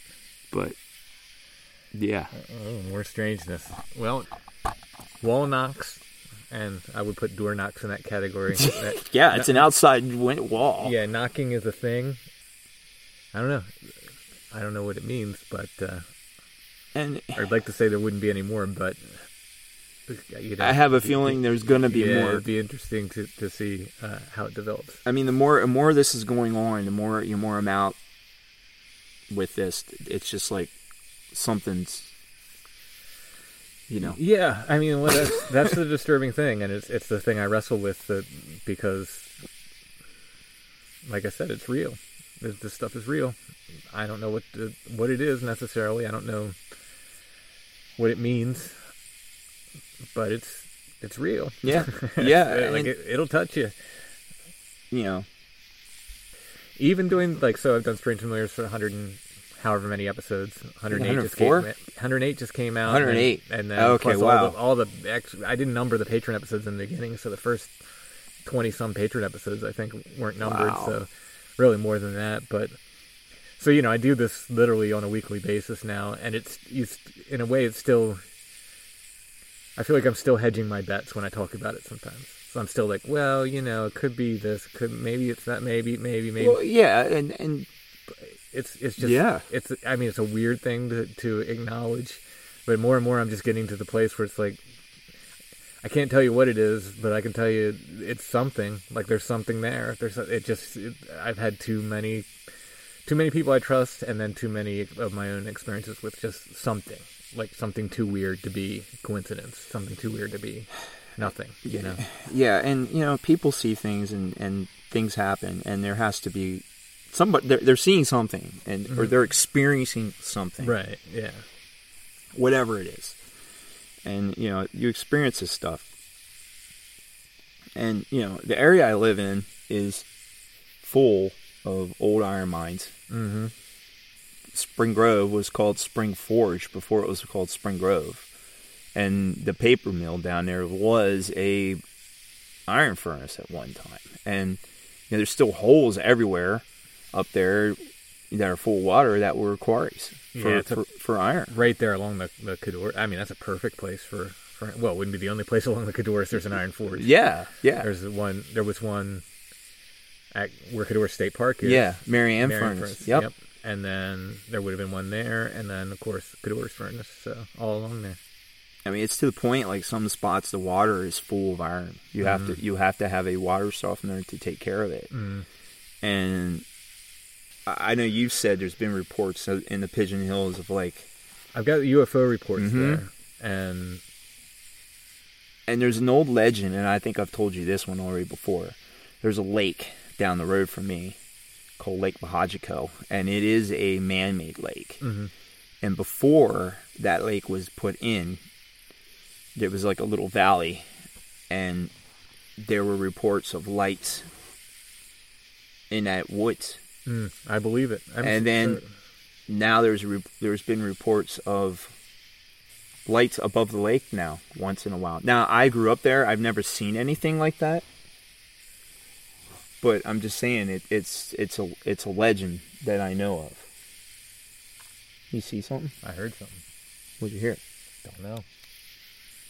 Some like movement, maybe. I don't know. So down over the hill from the campsite on one of the uh, rock cairns, and this is what a good a good ways away from camp. Yeah, we so we set up a cairn down there. There was a cairn in camp on the stump that was there. Yeah. when we got here. Yeah. and and I changed that and and put an acorn on top of it, and we'll see Mm-hmm. if that gets moved down over the hill from us. So I set uh, one of the things that Tobe Johnson gave me, the owl feather, I believe, which which he got at one of the owl moon sites, and then. What, did you set slag out there from I- Codorus furnace? Yeah, a piece of glass, a slag glass from Codorus furnace down there. slag from Codorus furnace, and then we made, made a little cairn there too, or did we? I think there just- was no, no. We just put Okay, some stuff put there. some there was stuff- an acorn we put on top of there on also. a flat rock, yeah. So we'll see, and then uh, we built another cairn where the disappearing cairn was earlier. Yeah, which was strange. I mean, I mean, Yeah, so we'll see. that was so crazy. we'll see if that Changes. Yeah. I might have heard the fire pop. I don't know. Well, the fire just picked up, and, and I, could have been. Usually, when the fire pops up like that, usually, you know, there is some a little bit of pine in there. Maybe. It seemed like it was further back, but it, it could have been that. And like we said before, you know, something little in the woods. Oh yeah, Can- squirrels. Squirrels sound like Yeah. giant creatures. Yeah, exactly. I've had my pants scared off by squirrels in the woods. Before. And you know, right down below us, where the hill comes down, where we put the can- where we put the the owl feather and all that, it drops down like real steep, and then there's a swamp, literally. A swamp. yeah. So So our campsite is right on the edge of Pandemonium. I mean, we're right there. Like- yeah, like what? on the edge of the town? Yeah, Pandemonium. I mean, absolutely. we're right- We're, we're on the, we would be on the outskirts, yeah, you know, and we literally when we came back from driving, checking it out earlier, it was like, oh my god, there's a campsite. We didn't really realize how close we were. We're dead set, dead in the middle of this. The wind just picked up. is that what it is? Okay, all right. Cool. No, I rather you, yeah. Mm-hmm. So we're dead in the middle of what was the CCC camp. So I mean that in itself, and then you know we have a ranger, old ranger cabin up there right above us too. So Yeah, we're basically amongst a bunch of ruins. We had to like put our tents up in between. ruins. Yeah, basically. Yeah, So wasn't planned that way. It just happened to work out that way. yeah. It's a nice campsite though. It's- yeah, it is. It is. It is. And it's beautiful, beautiful area. Oh, absolutely. Beautiful Yeah. area. I've never been to. This is my first time at Tuscarora. Am I, am I pronouncing that right? Tuscarora. Yes, that- correct. Correct. Uh, my first time, and it's awesome. This Yeah. is really nice. Uh, this is my first time actually camping here. I've hiked here once and other parts of it. Just to give you a little bit of history, also, there's a trail called the Tuscarora Trail that goes about uh, I think it's 200 miles, Oh, really? And it long? goes Wow. goes from Shenandoah Valley, and it travels in, in Virginia, and it travels in an arc through Shenandoah, through West Virginia, through Maryland, up into PA. Oh, wow.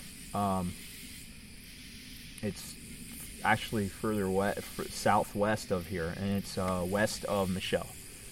Travels in an arc and ends on the AT, terminates on the AT, Mm. and it's only about 30 minutes. from where from my house where you've never I've never taken you there. Mm-hmm. But you know that mountain we came up over earlier? That's where Tuscarora follows that mountain. Yeah, you pointed out at the time. Yeah, yeah, the yeah. Tuscarora actually follows the tops of the mountains, and there's a reason for that. I'm going to tell you. And believe it or not, the Tuscarora is up over there.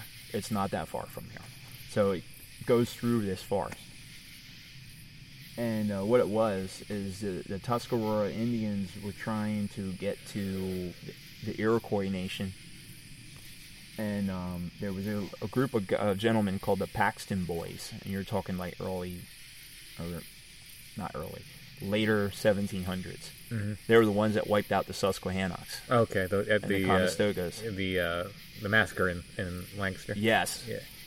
And they were notorious Indian haters. They would kill any Indians that came down the valley. So the, the Senecas were leading them to the Iroquois. They literally stayed on the mountaintops and would not come into the valley. And that's what the Tuscarora Trail follows, that old trail. So, and that's why it rides the mountaintops as much as possible. So, just a little bit of history of the area. You know, this this area is full of a lot of history. Yeah, it is. So then we walked up to the cemetery. Yeah. It was right before midnight we walked up there. Yeah. It was That wasn't planned. That was just the time we ended up going. yeah. Yeah. We had planned to go up about what 10, 11 o'clock. Something like that. When then those kids came through and then we just uh, Yeah, let's uh, let things yeah. settle down again. And, Yeah. And we just walked up the road. Right. And there was moonlight. There was, Mm-hmm. might as well mention that because that actually becomes important later on too. It wasn't a full moon. It was what, like three quarter moon? Right, but it was enough to see by. I found on this trip that I have particularly bad night vision. so uh, that's something that hopefully new glasses will address. But Yes. uh, but even with my bad night vision, we were able to walk up Yeah, there with yeah. no lighting, Yeah. basically. I, well, I had the lantern, Yeah, the one oil petered- lantern, and then petered out. It petered out because me and it, you know I forgot to fill it, refill it before we went. right. And, so um, from that point, we just you know when we went by moonlight. Yeah, yeah. So it was, you know, you could see the road. We could Yeah. see where we were going. So, you know, there was enough light to see what we were doing as far as walking and so forth. So this we didn't hear. Yeah, yeah. This I caught as I'm listening back. We have hours and hours of audio for for these on-site Hours. things. this particular one is ours. and this is on our walk. So most of this walk up to the cemetery, it's a lot of crunching on the gravel as Yeah. we're walking up the All road. these roads are gravel. None of the roads are hard. It just doesn't make for great audio to, Right. to listen to. We're talking, but it's, it's a lot of crunch, crunch, crunch while we're talking. So I just cut that audio out. I figured we'd just say, okay, at this point, we walked up there. But I could tell what time it was. I could tell where we were on the road because the road changes back to the cemetery. It's more of a dirt road. Yes. So this is after we turn and we're walking on the road back to the cemetery. Yes. The access road. Right. Now, this sound I picked up, we did not hear it again. We did not hear it while we were there, but it sounds very loud on the recording, and you can tell it's far away from the mic because at the end of this little click, you can hear two like clicks or something that you can tell are very close to the mic. You can tell this is further away. It has a kind of reverb to it. You can tell it's far away. Yes. And being that you said there's reverb, the valley is narrow. Mm-hmm. So sound tends to bounce Yeah. off the two mountains. Yeah. And uh, by reverb, I mean natural reverb. I didn't apply any Yes, digital reverb yeah, or anything so- to that. This is the natural sound that I clipped out of the, audio. I don't know what it is. I'm not saying it's anything, maybe, but it, it seems pretty interesting. And I will play this three times.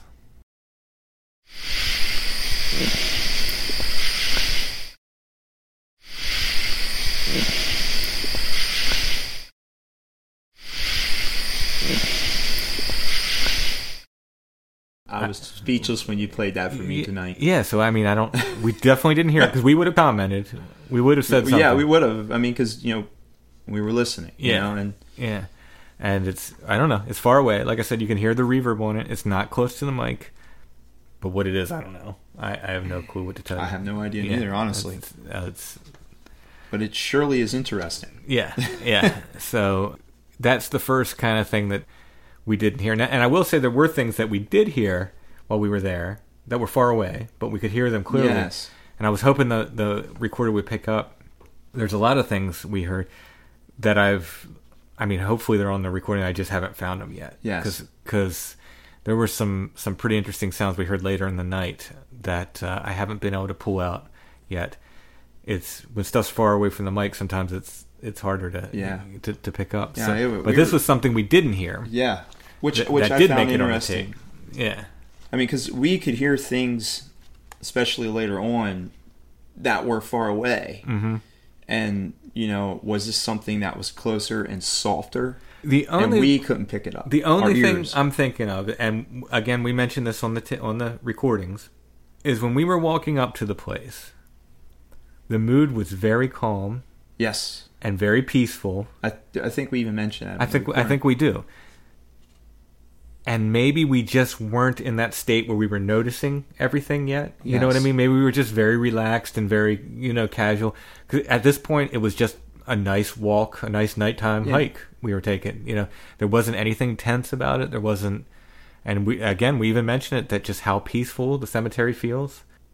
We say we don't want to hang out in there, and we we say We didn't just- want to disturb it. Yeah, it's just because of respect. It just seemed like like it was a peaceful place. yeah, it just seemed very, super The- peaceful. The, and- ta- the cemetery itself, the inside of the cemetery was very peaceful. Yeah, it It was outside the cemetery. especially that night when we got there. It was like, oh, this isn't scary, but it just feels like out here's for us and there's for them, you know. And uh, let's let the peace be, you know. Yeah. Like, why disturb the peace? Now we did go in. Yeah, you know. we did go in. I mean, we had intended to go up and use the dowsing. Right, we were going to do dowsing rods, and we were going to try to get some EVPs and stuff, and it just, it just It, it did. It just didn't feel right. Yeah, it it didn't just- feel right to bother it. yeah. So we. it seemed so. It was so peaceful. it was so peaceful. That's it. Just was really, really nice in the moonlight and everything. It was just like an. I'm thinking maybe that's just where our heads were at that point in the walk. Maybe it was just this. We were in let's have a nice night hike mode Yeah. and not like real like tense like stuff's going on. because I enjoy the woods. You enjoy the woods. Mm-hmm. I mean, we were we were nice and calm. I mean, I think we said what we'll just leave the recorder here. Yeah. Yeah, so I don't know why we didn't pick up that noise or, you know, maybe maybe it was something that seemed perfectly natural to us at that time and we just didn't whatever. You know what I mean? It's just but uh, I'll just go ahead and play it three more times cuz it's short.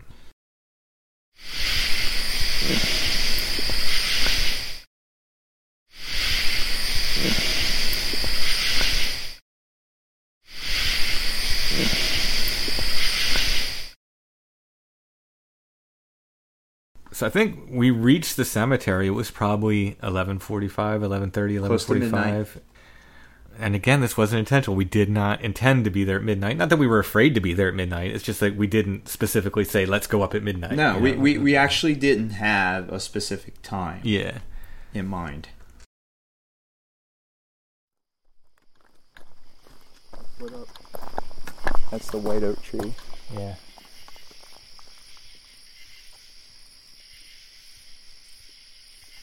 To where the uh,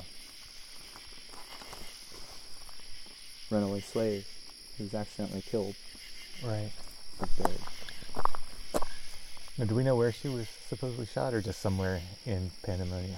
Just somewhere in this area. I, and I, I imagine the dogs were running loose. Well, I tell you what. Human up in a tree in these lighting conditions. Not excusing anybody for doing it. No, I, I mean, But- you saw how much this. I mean, the one reason I brought the can these oil lantern is just so you can see what they had. Yeah. I mean, it would look like a black shape up in the tree. Any any person, you know, with, with a- Absolutely. And he thought it was a black bear, and you know they're not going to book a black bear in the middle of their town. right. So was it right? Heck no. Oh, absolutely not. No, no, not excusing anybody. I'm just saying I can not understand, but I could I could See how I could see the mistake. yes, It, I could see it being a mistake. absolutely. Yeah. And you had a gentleman up here who was known for freeing slaves, so it's not like these people were hate monsters. Right. Exactly.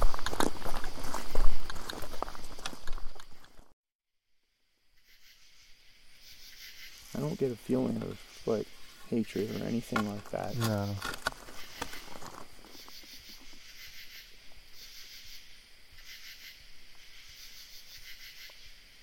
More feeling of peace, if anything. Yeah. You too?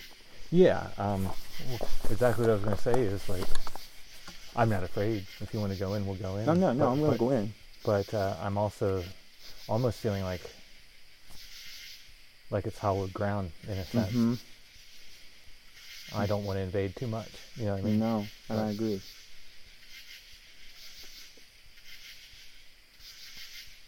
That and also, you know, we're six miles in the middle of nowhere. you know, I'm mostly wor- more worried about animals. Well, yeah. Sure. yeah. Remind me that, sir. All right. We could go check that uh, cedar ball. Agreed.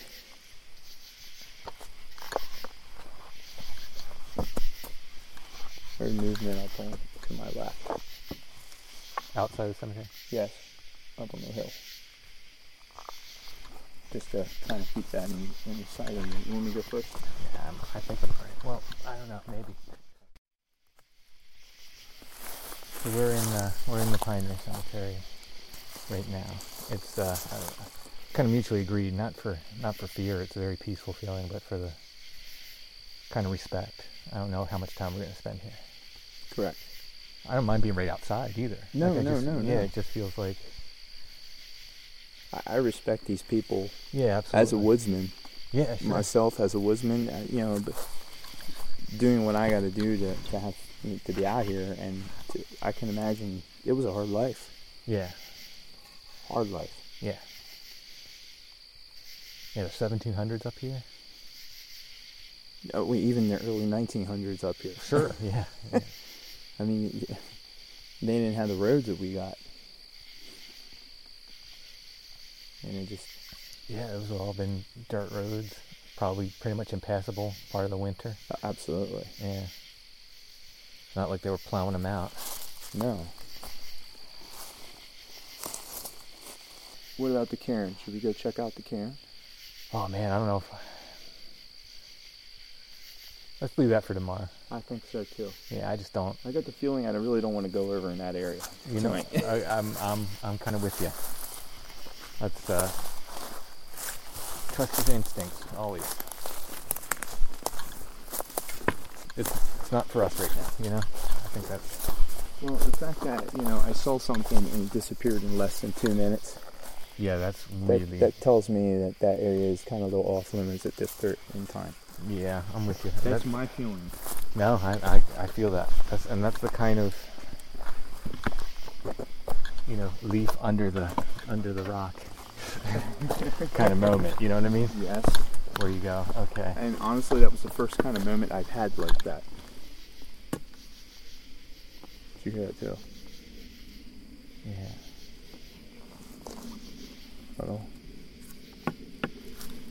Yeah.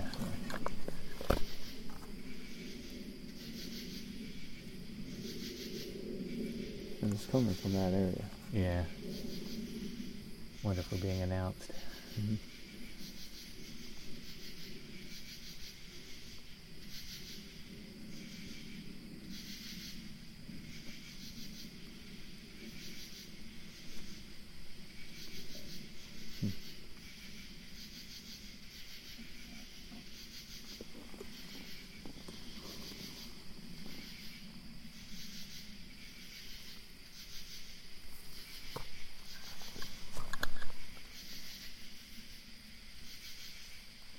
Do you want to leave a recorder here? Or not? We could do that. I don't think that's being too intrusive. Yeah. We could do that. So the gentleman that was here earlier with us I placed an apple there. And Mark put an apple, and that's it's- gone. And it's gone. Which, not super surprised. Yeah, it could have been an animal. You know. Yeah, absolutely.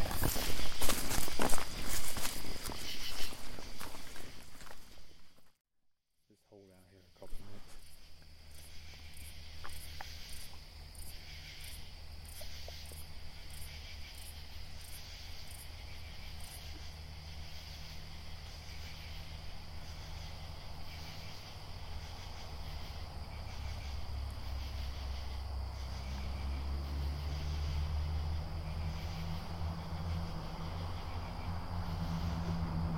Yep, that's our friends from earlier. Yeah. Absolutely. This place doesn't like the.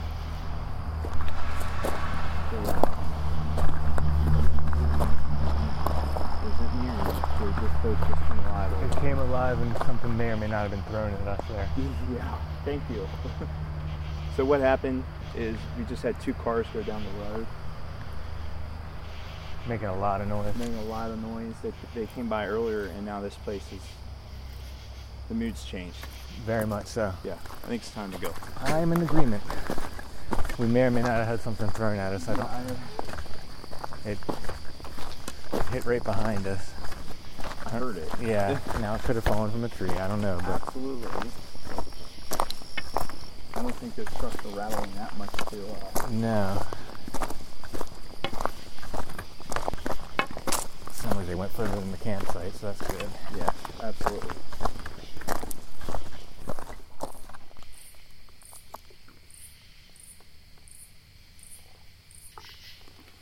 I thought I knew what it sounded like before.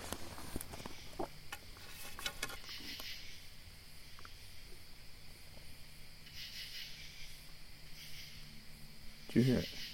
I did not.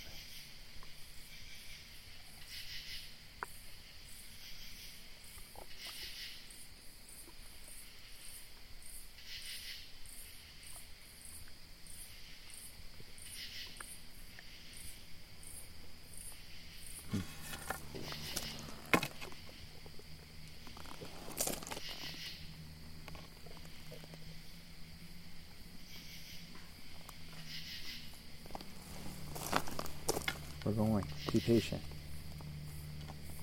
Yeah, it. I don't know. Let's let's head that direction either way. We gotta go that way. Yeah, exactly.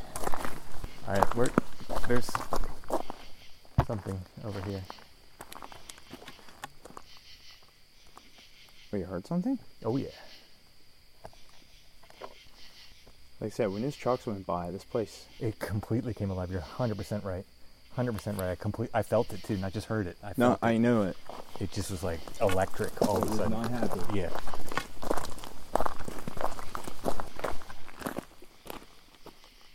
There's something Yep. over there. Yep. Something behind us. Mm-hmm.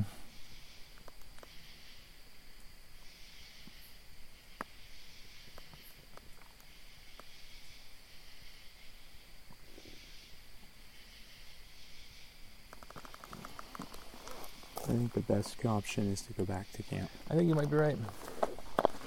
We're gonna be here all night on the edge of this. Yep. There's some coconut stuff. I think it was coconut tonight. Yeah. We've had a little harrowing night here tonight. Not it was because, interesting. Yeah. Not because of wounds, but Yeah, more because of humans. yes. The the, the, the rangers kind of primed us. They I get the there's a, so there's a what is this piece of machinery? A grader or something? A here? grader, yeah. There's a grader up here, and they said, uh, "Oh, somebody was messing with that. They cut the battery cables, but they didn't get the battery, so they might be back. So call us if you see anybody messing Yeah. with the grader." And there's like little or no signal here at all. Yeah. Kind of primed us for uh, worrying about stuff, worrying about people. We just wanted to worry about spook. Wow. So we got to go over that. Yeah. It's the feeling was palpable when those trucks came by. Oh, absolutely. It changed on a dime. and and it wasn't like when I say when you say feeling, it's not like from the vibration of the noise. No, no, no, No, no. no, it no. was just like you could feel the place was angry. It was. Not, That's what it felt It, like. was not happy. That's what it felt it, like. I mean the area. I'm It, and know. it was on a dime. It changed absolutely. because, like I said, we were we were just like, this is peaceful. This is you know, this is nice. This is you know, like I said, we We were very respectful. Yeah, yeah. Now we decided not to go over to where the cairn was, but that had not to do with the cemetery. No, no, the, the no. cemetery itself was was like super peaceful, and uh, then it changed. Yeah, I mean, I hair on the back of their neck went up. When I say something was thrown at us, something, and I didn't see it because it was we had our we were facing the road to see if they were going to turn towards the cemetery. Yeah, we were worried about the trucks coming up to us, and it was what th- two trucks. Yeah, I don't know. If, one, one's a diesel. So yeah, I, I think two trucks and a car went one way, and when they came back, yeah, it was, it was just the two trucks, yeah. and the one was a diesel, so it was very loud. I mean, and just reverbed off the mountains. yeah, and what is that like horrible screeching? So you said it's it was? the- It was a on the truck. skid plate from one of the It's- trucks. it's- it know, sounds horrifying. It was. It was. Yeah, on the was- tape. I mean, oh, yeah, it sounds horrifying on the tape because when I listened to it later, I was like, first I was like, "What was that?" And I'm like, "Oh, that's that stupid skid plate." Yeah, Because so- I remember hearing it. So that's what it is, but Yeah. no less. I mean, Yeah. it adds to the atmosphere But- on the tape for sure. It wasn't the fear of the trucks coming up. We weren't afraid. No, it's just we need to pay attention to our surroundings. Yeah, because something, like I said, when I when we weren't afraid of the area, it was like the the area, and when I say the area, I'm talking like outside the cemetery. Because once we got to the road, it was okay. Mhm. It was just that area going in towards the cemetery, which is the heart of the town, basically. Mhm. It was like we don't want you here. It was like that area was. Pri- it was like the area was priming for whoever was in the trucks to come up. Like I think I even remarked to you, I, God help them if they would have pulled up. What would have happened if the trucks would have came? if they would have came up, or if they were to go up later or something. Yeah, it was. It was like something was getting ready for them to come, and we. yeah, I don't even know if it was. So we were quiet. You can tell Yeah, we, we we were speaking quietly. Yeah. Yeah, we were talking, but we were speaking quietly. It's almost in a way that like they alerted something to the presence of humans in a sense. yeah. and then the whole area was like, y- "You all get out now." Like, Yes. like even us, even like yeah. you two. That's what it felt like. I- Like, we were caught in a crossfire. Yeah, That's how I felt. yeah, kinda like that. And when he, Tim says something was thrown at me, this wasn't just stuff falling off the trees. No. and there wasn't enough vibration to not make stuff Yeah, fall off yeah, the trees. exactly, yeah. exactly. I mean, we're talking the end of August here. it's not acorn time. It's not acorn time. We're not in fall, and there was no wind, Mhm. which is actually important later on. Yeah, yeah. There was no wind blowing at all, and it was just like stuff started coming out. I thought I heard a voice or a woman's voice.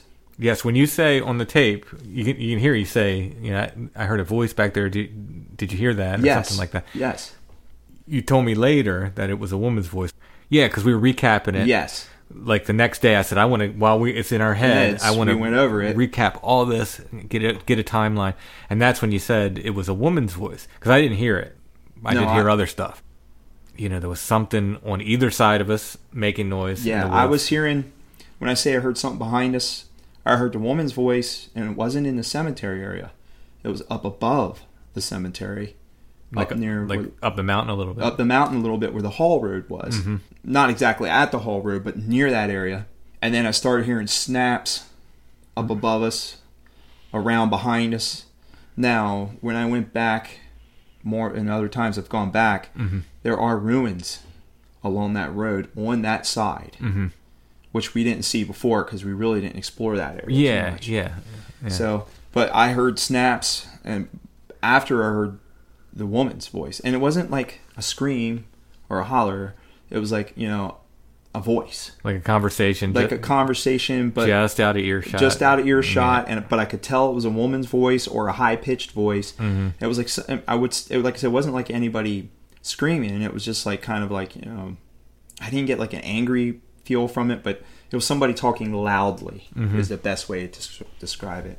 So at this point, now the hair is like I said, the hair on the back of my neck standing up. Now I'm alert. Now I'm noticing every sound. Yeah. Right. Now I'm focused. Like I said, I think I, we both heard. You heard stuff to the side you were on. I heard stuff to the side I was on. We both heard something in in front of us across the way. I cannot stress enough how the entire mood changed on Yes. a dime. And I don't know if I mentioned this on that footage, but I know I mentioned this before. The only time I felt something close to that, well, actually, it was what I felt before was was even more angrier. But I likened it to the feeling I got up at White Rocks. When it, basically it's time to go. It's time to go, Mhm. and and that's exactly how you felt too. I mean, I think we even said, I think I said on the footage, I'm like, patient. We're going." Yeah. I wasn't talking to you.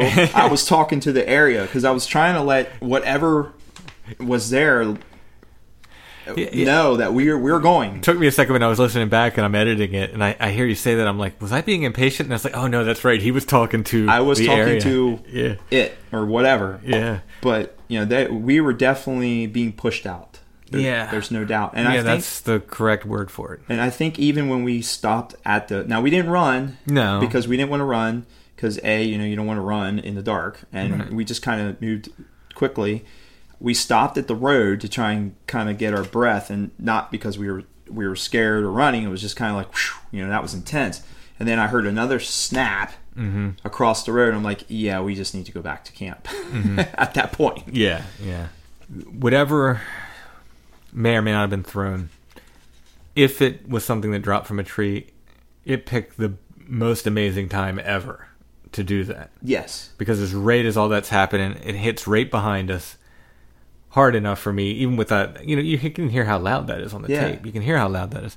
Hard enough for me to, to know, like, something just hit right behind us. Yeah. So, okay, I don't know what it was. I didn't Yeah. see anything get thrown. Well, it was too dark. Yeah. I mean, with the moonlight, we couldn't really see anything. And I, I think it, I don't know if I said it on the recording, but I think I remember remarking, say, I just felt something zing between us, like you could feel the air movement Maybe, yeah, yeah. from something moving. It, it's just like it went crazy Yeah. all of a sudden, and uh, it was like you said, it turned on a dime. It Oh, was just yeah. like somebody flicked a switch. Yep, yep. And the best way to describe it. electric is. I, I think I used the word on the tape. That's a good word for it too, because it was just immediately like, "Whoa!" Like what happened? Like and, and time to go, and we're what hundreds of yards away. That's where we sleep. You From know, the cemetery, yeah. maybe a f- not even a football field away. As the a crow football- flies. As the crow flies. As the crow yeah. flies. Yeah, yeah. Yeah. I, it's uh, so we're Yeah, right we, there. we weren't leaving. Yeah, We, yeah. we were there for the night. yeah. So this is the the same bit of audio of the trucks approaching, and uh, you can hear them come and go away. You can hear that. Uh, what did you say that plate was? It was a skid plate on skid- the truck skid plate. rattling and Just, it- just how horrifying it sounds. Yes. But this whole clip, and again, I don't know that there's anything particularly, you know, supernatural or anything in this clip, but I liken it to like something that could be used on like a dark ambient album. It's just a spooky clip. So this is the same segment on the recorder that we left in the cemetery. I'll just let that play through. It's about a, a minute, minute and a half, something like that. So to me, it just feels spooky. There's just a spooky feeling it, it kind of conveys what we felt. Yeah. You know. So I'll just go ahead and play that.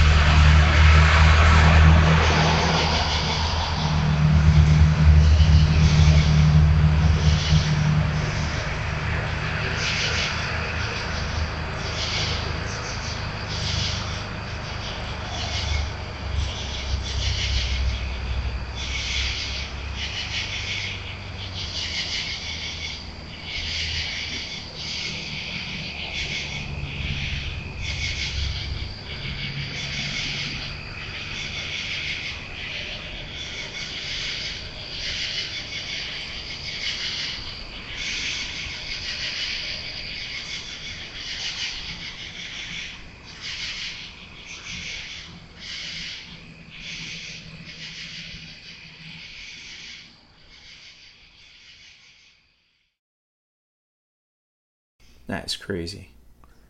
Yeah, you. So I don't know if that's audio pareidolia that I'm hearing in there, but that tail end it almost sounds like something's kind of speaking over top of the other noise. Yeah.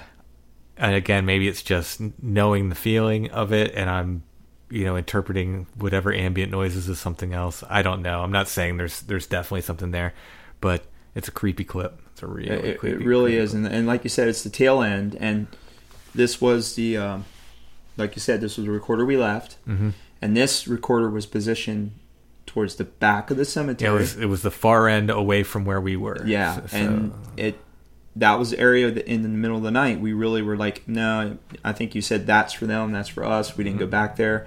That's towards where the disappearing cairn was. So that Mhm. would have been the town where everybody was living and, and Mhm. moving. Yeah, so uh, and then we walked back to camp. We I guess I don't know if we thought we were I think we thought we experienced probably enough the most of what we were going to experience. Yeah, we thought it was over. and we were wrong. We were really wrong. Part 2 is insane and I don't know what we experienced at that cemetery. I don't know if we were reading into it our own feelings. We weren't happy about those trucks going through. You know what I mean? Like, No. Are we? You know, are we kind of misinterpret? I don't think we were. I don't. You know, we felt what we felt. No, no, But let's say let let's say as a skeptic, Yes. was uh, looking at it as a skeptic, oh, you were just reading whatever.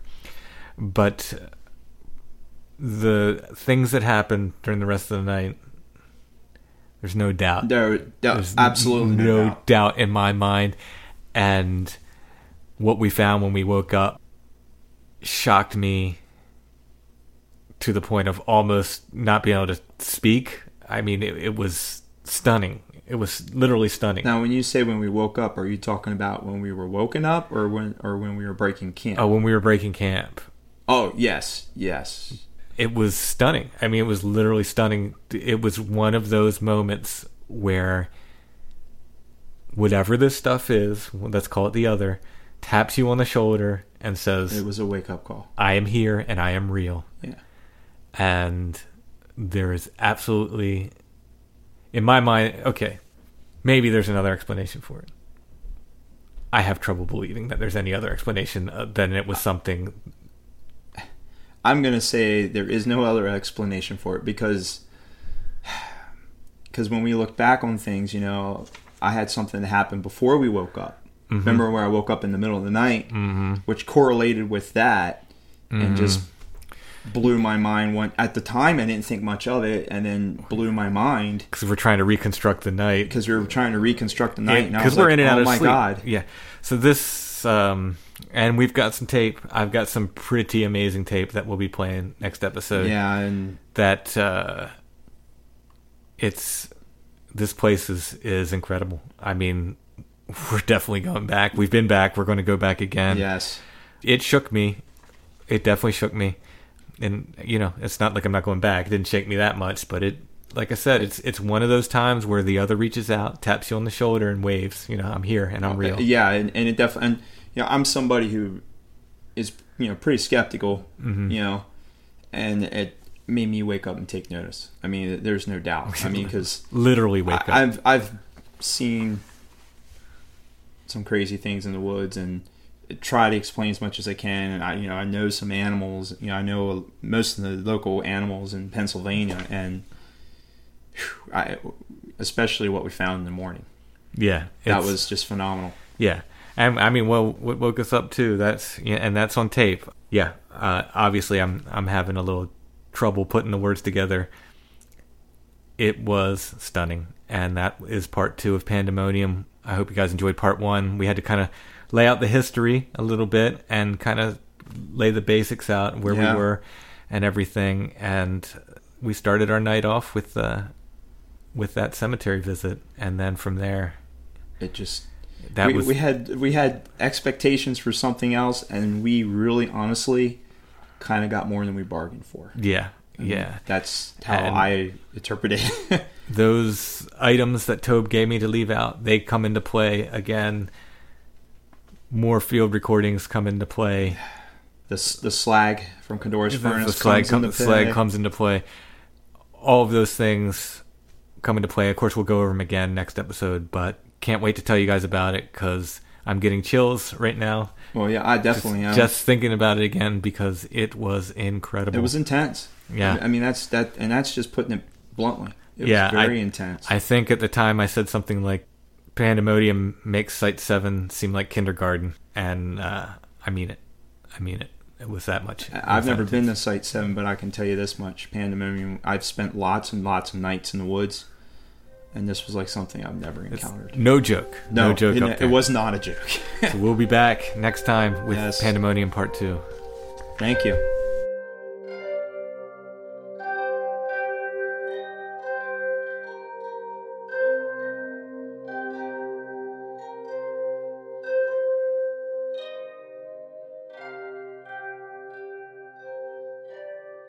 Thanks for listening, everybody. I want to thank Eric C. for his PayPal donation. He makes PayPal donations on a fairly regular basis. Thank you so much. Every bit helps us continue to make Strange Familiar. So thanks again, Eric C. I have a lot of audio to go through for Pandemonium Part 2. That will be the next episode.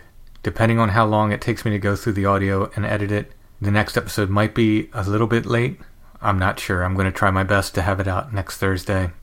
But whatever the case, we will be back soon with more Strange Familiars. You can always find us at strangefamiliars.com.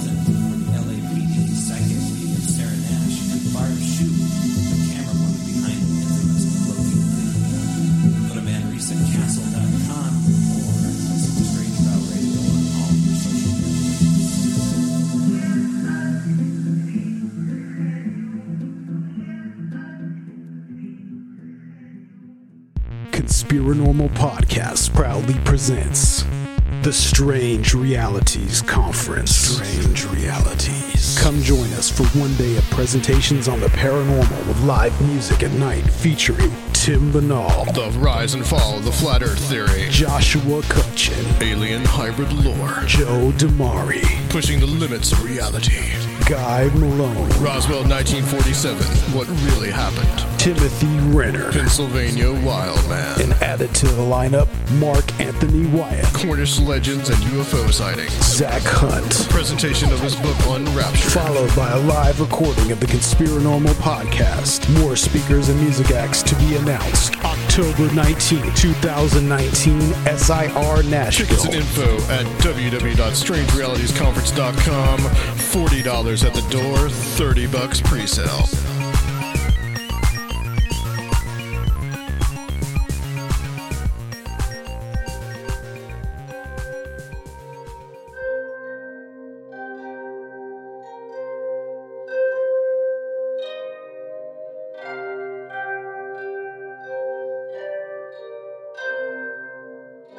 Strange Familiars is a production of Dark Holler Arts, music, books, art, podcasts, and more. DarkHollerArts.com. Intro and background music is by Stone Breath. Go to stonebreath.bandcamp.com for more. We are on Facebook, facebook.com slash strangefamiliars. You can also join the Strange Familiars Gathering group there. And we are on Instagram at Strange Familiars. Hey, I'm not going to tell you all my name, but you have permission to use this voicemail in the show. I just finished listening to the most recent episode. I love your work and I love the podcast and am always impressed by the new things that are coming to the air through you. Um, I thought I'd call and share two stories with you. When I was young, I don't think I was even four yet, and I remember vividly waking up one night, it was dark, and I had gone down the stairs and I was following these little gremlins or goblins, and they were smaller than me, and I was three or four years old. And they're helping each other down the stairs. And that sounds like a dream, but I, for so long I carried it with me thinking that it was a very real scenario, and I'm still not sure. So it's comforting to hear on your show that a lot of people kind of have the same experience, where they're just like, was that real? Did I dream it? It seemed real. And then another thing that seems real, but I'm not sure if it was, I think part of it is I listen to so many spooky stories that I've just kind of freaked myself out at this point. But I could have sworn I had a sleep paralysis episode the other night, and I woke up and I thought somebody had walked into my room, and I was kind of laying on my side, and I couldn't open my mouth to scream, and all I wanted to do was scream, no, no, don't come in, but I couldn't. And it felt so, oh, I'm getting chills now, it felt so real, and it was terrifying, so I'm going to blame y'all for that. Thank you. Enjoy the show, keep up the good work, appreciate y'all.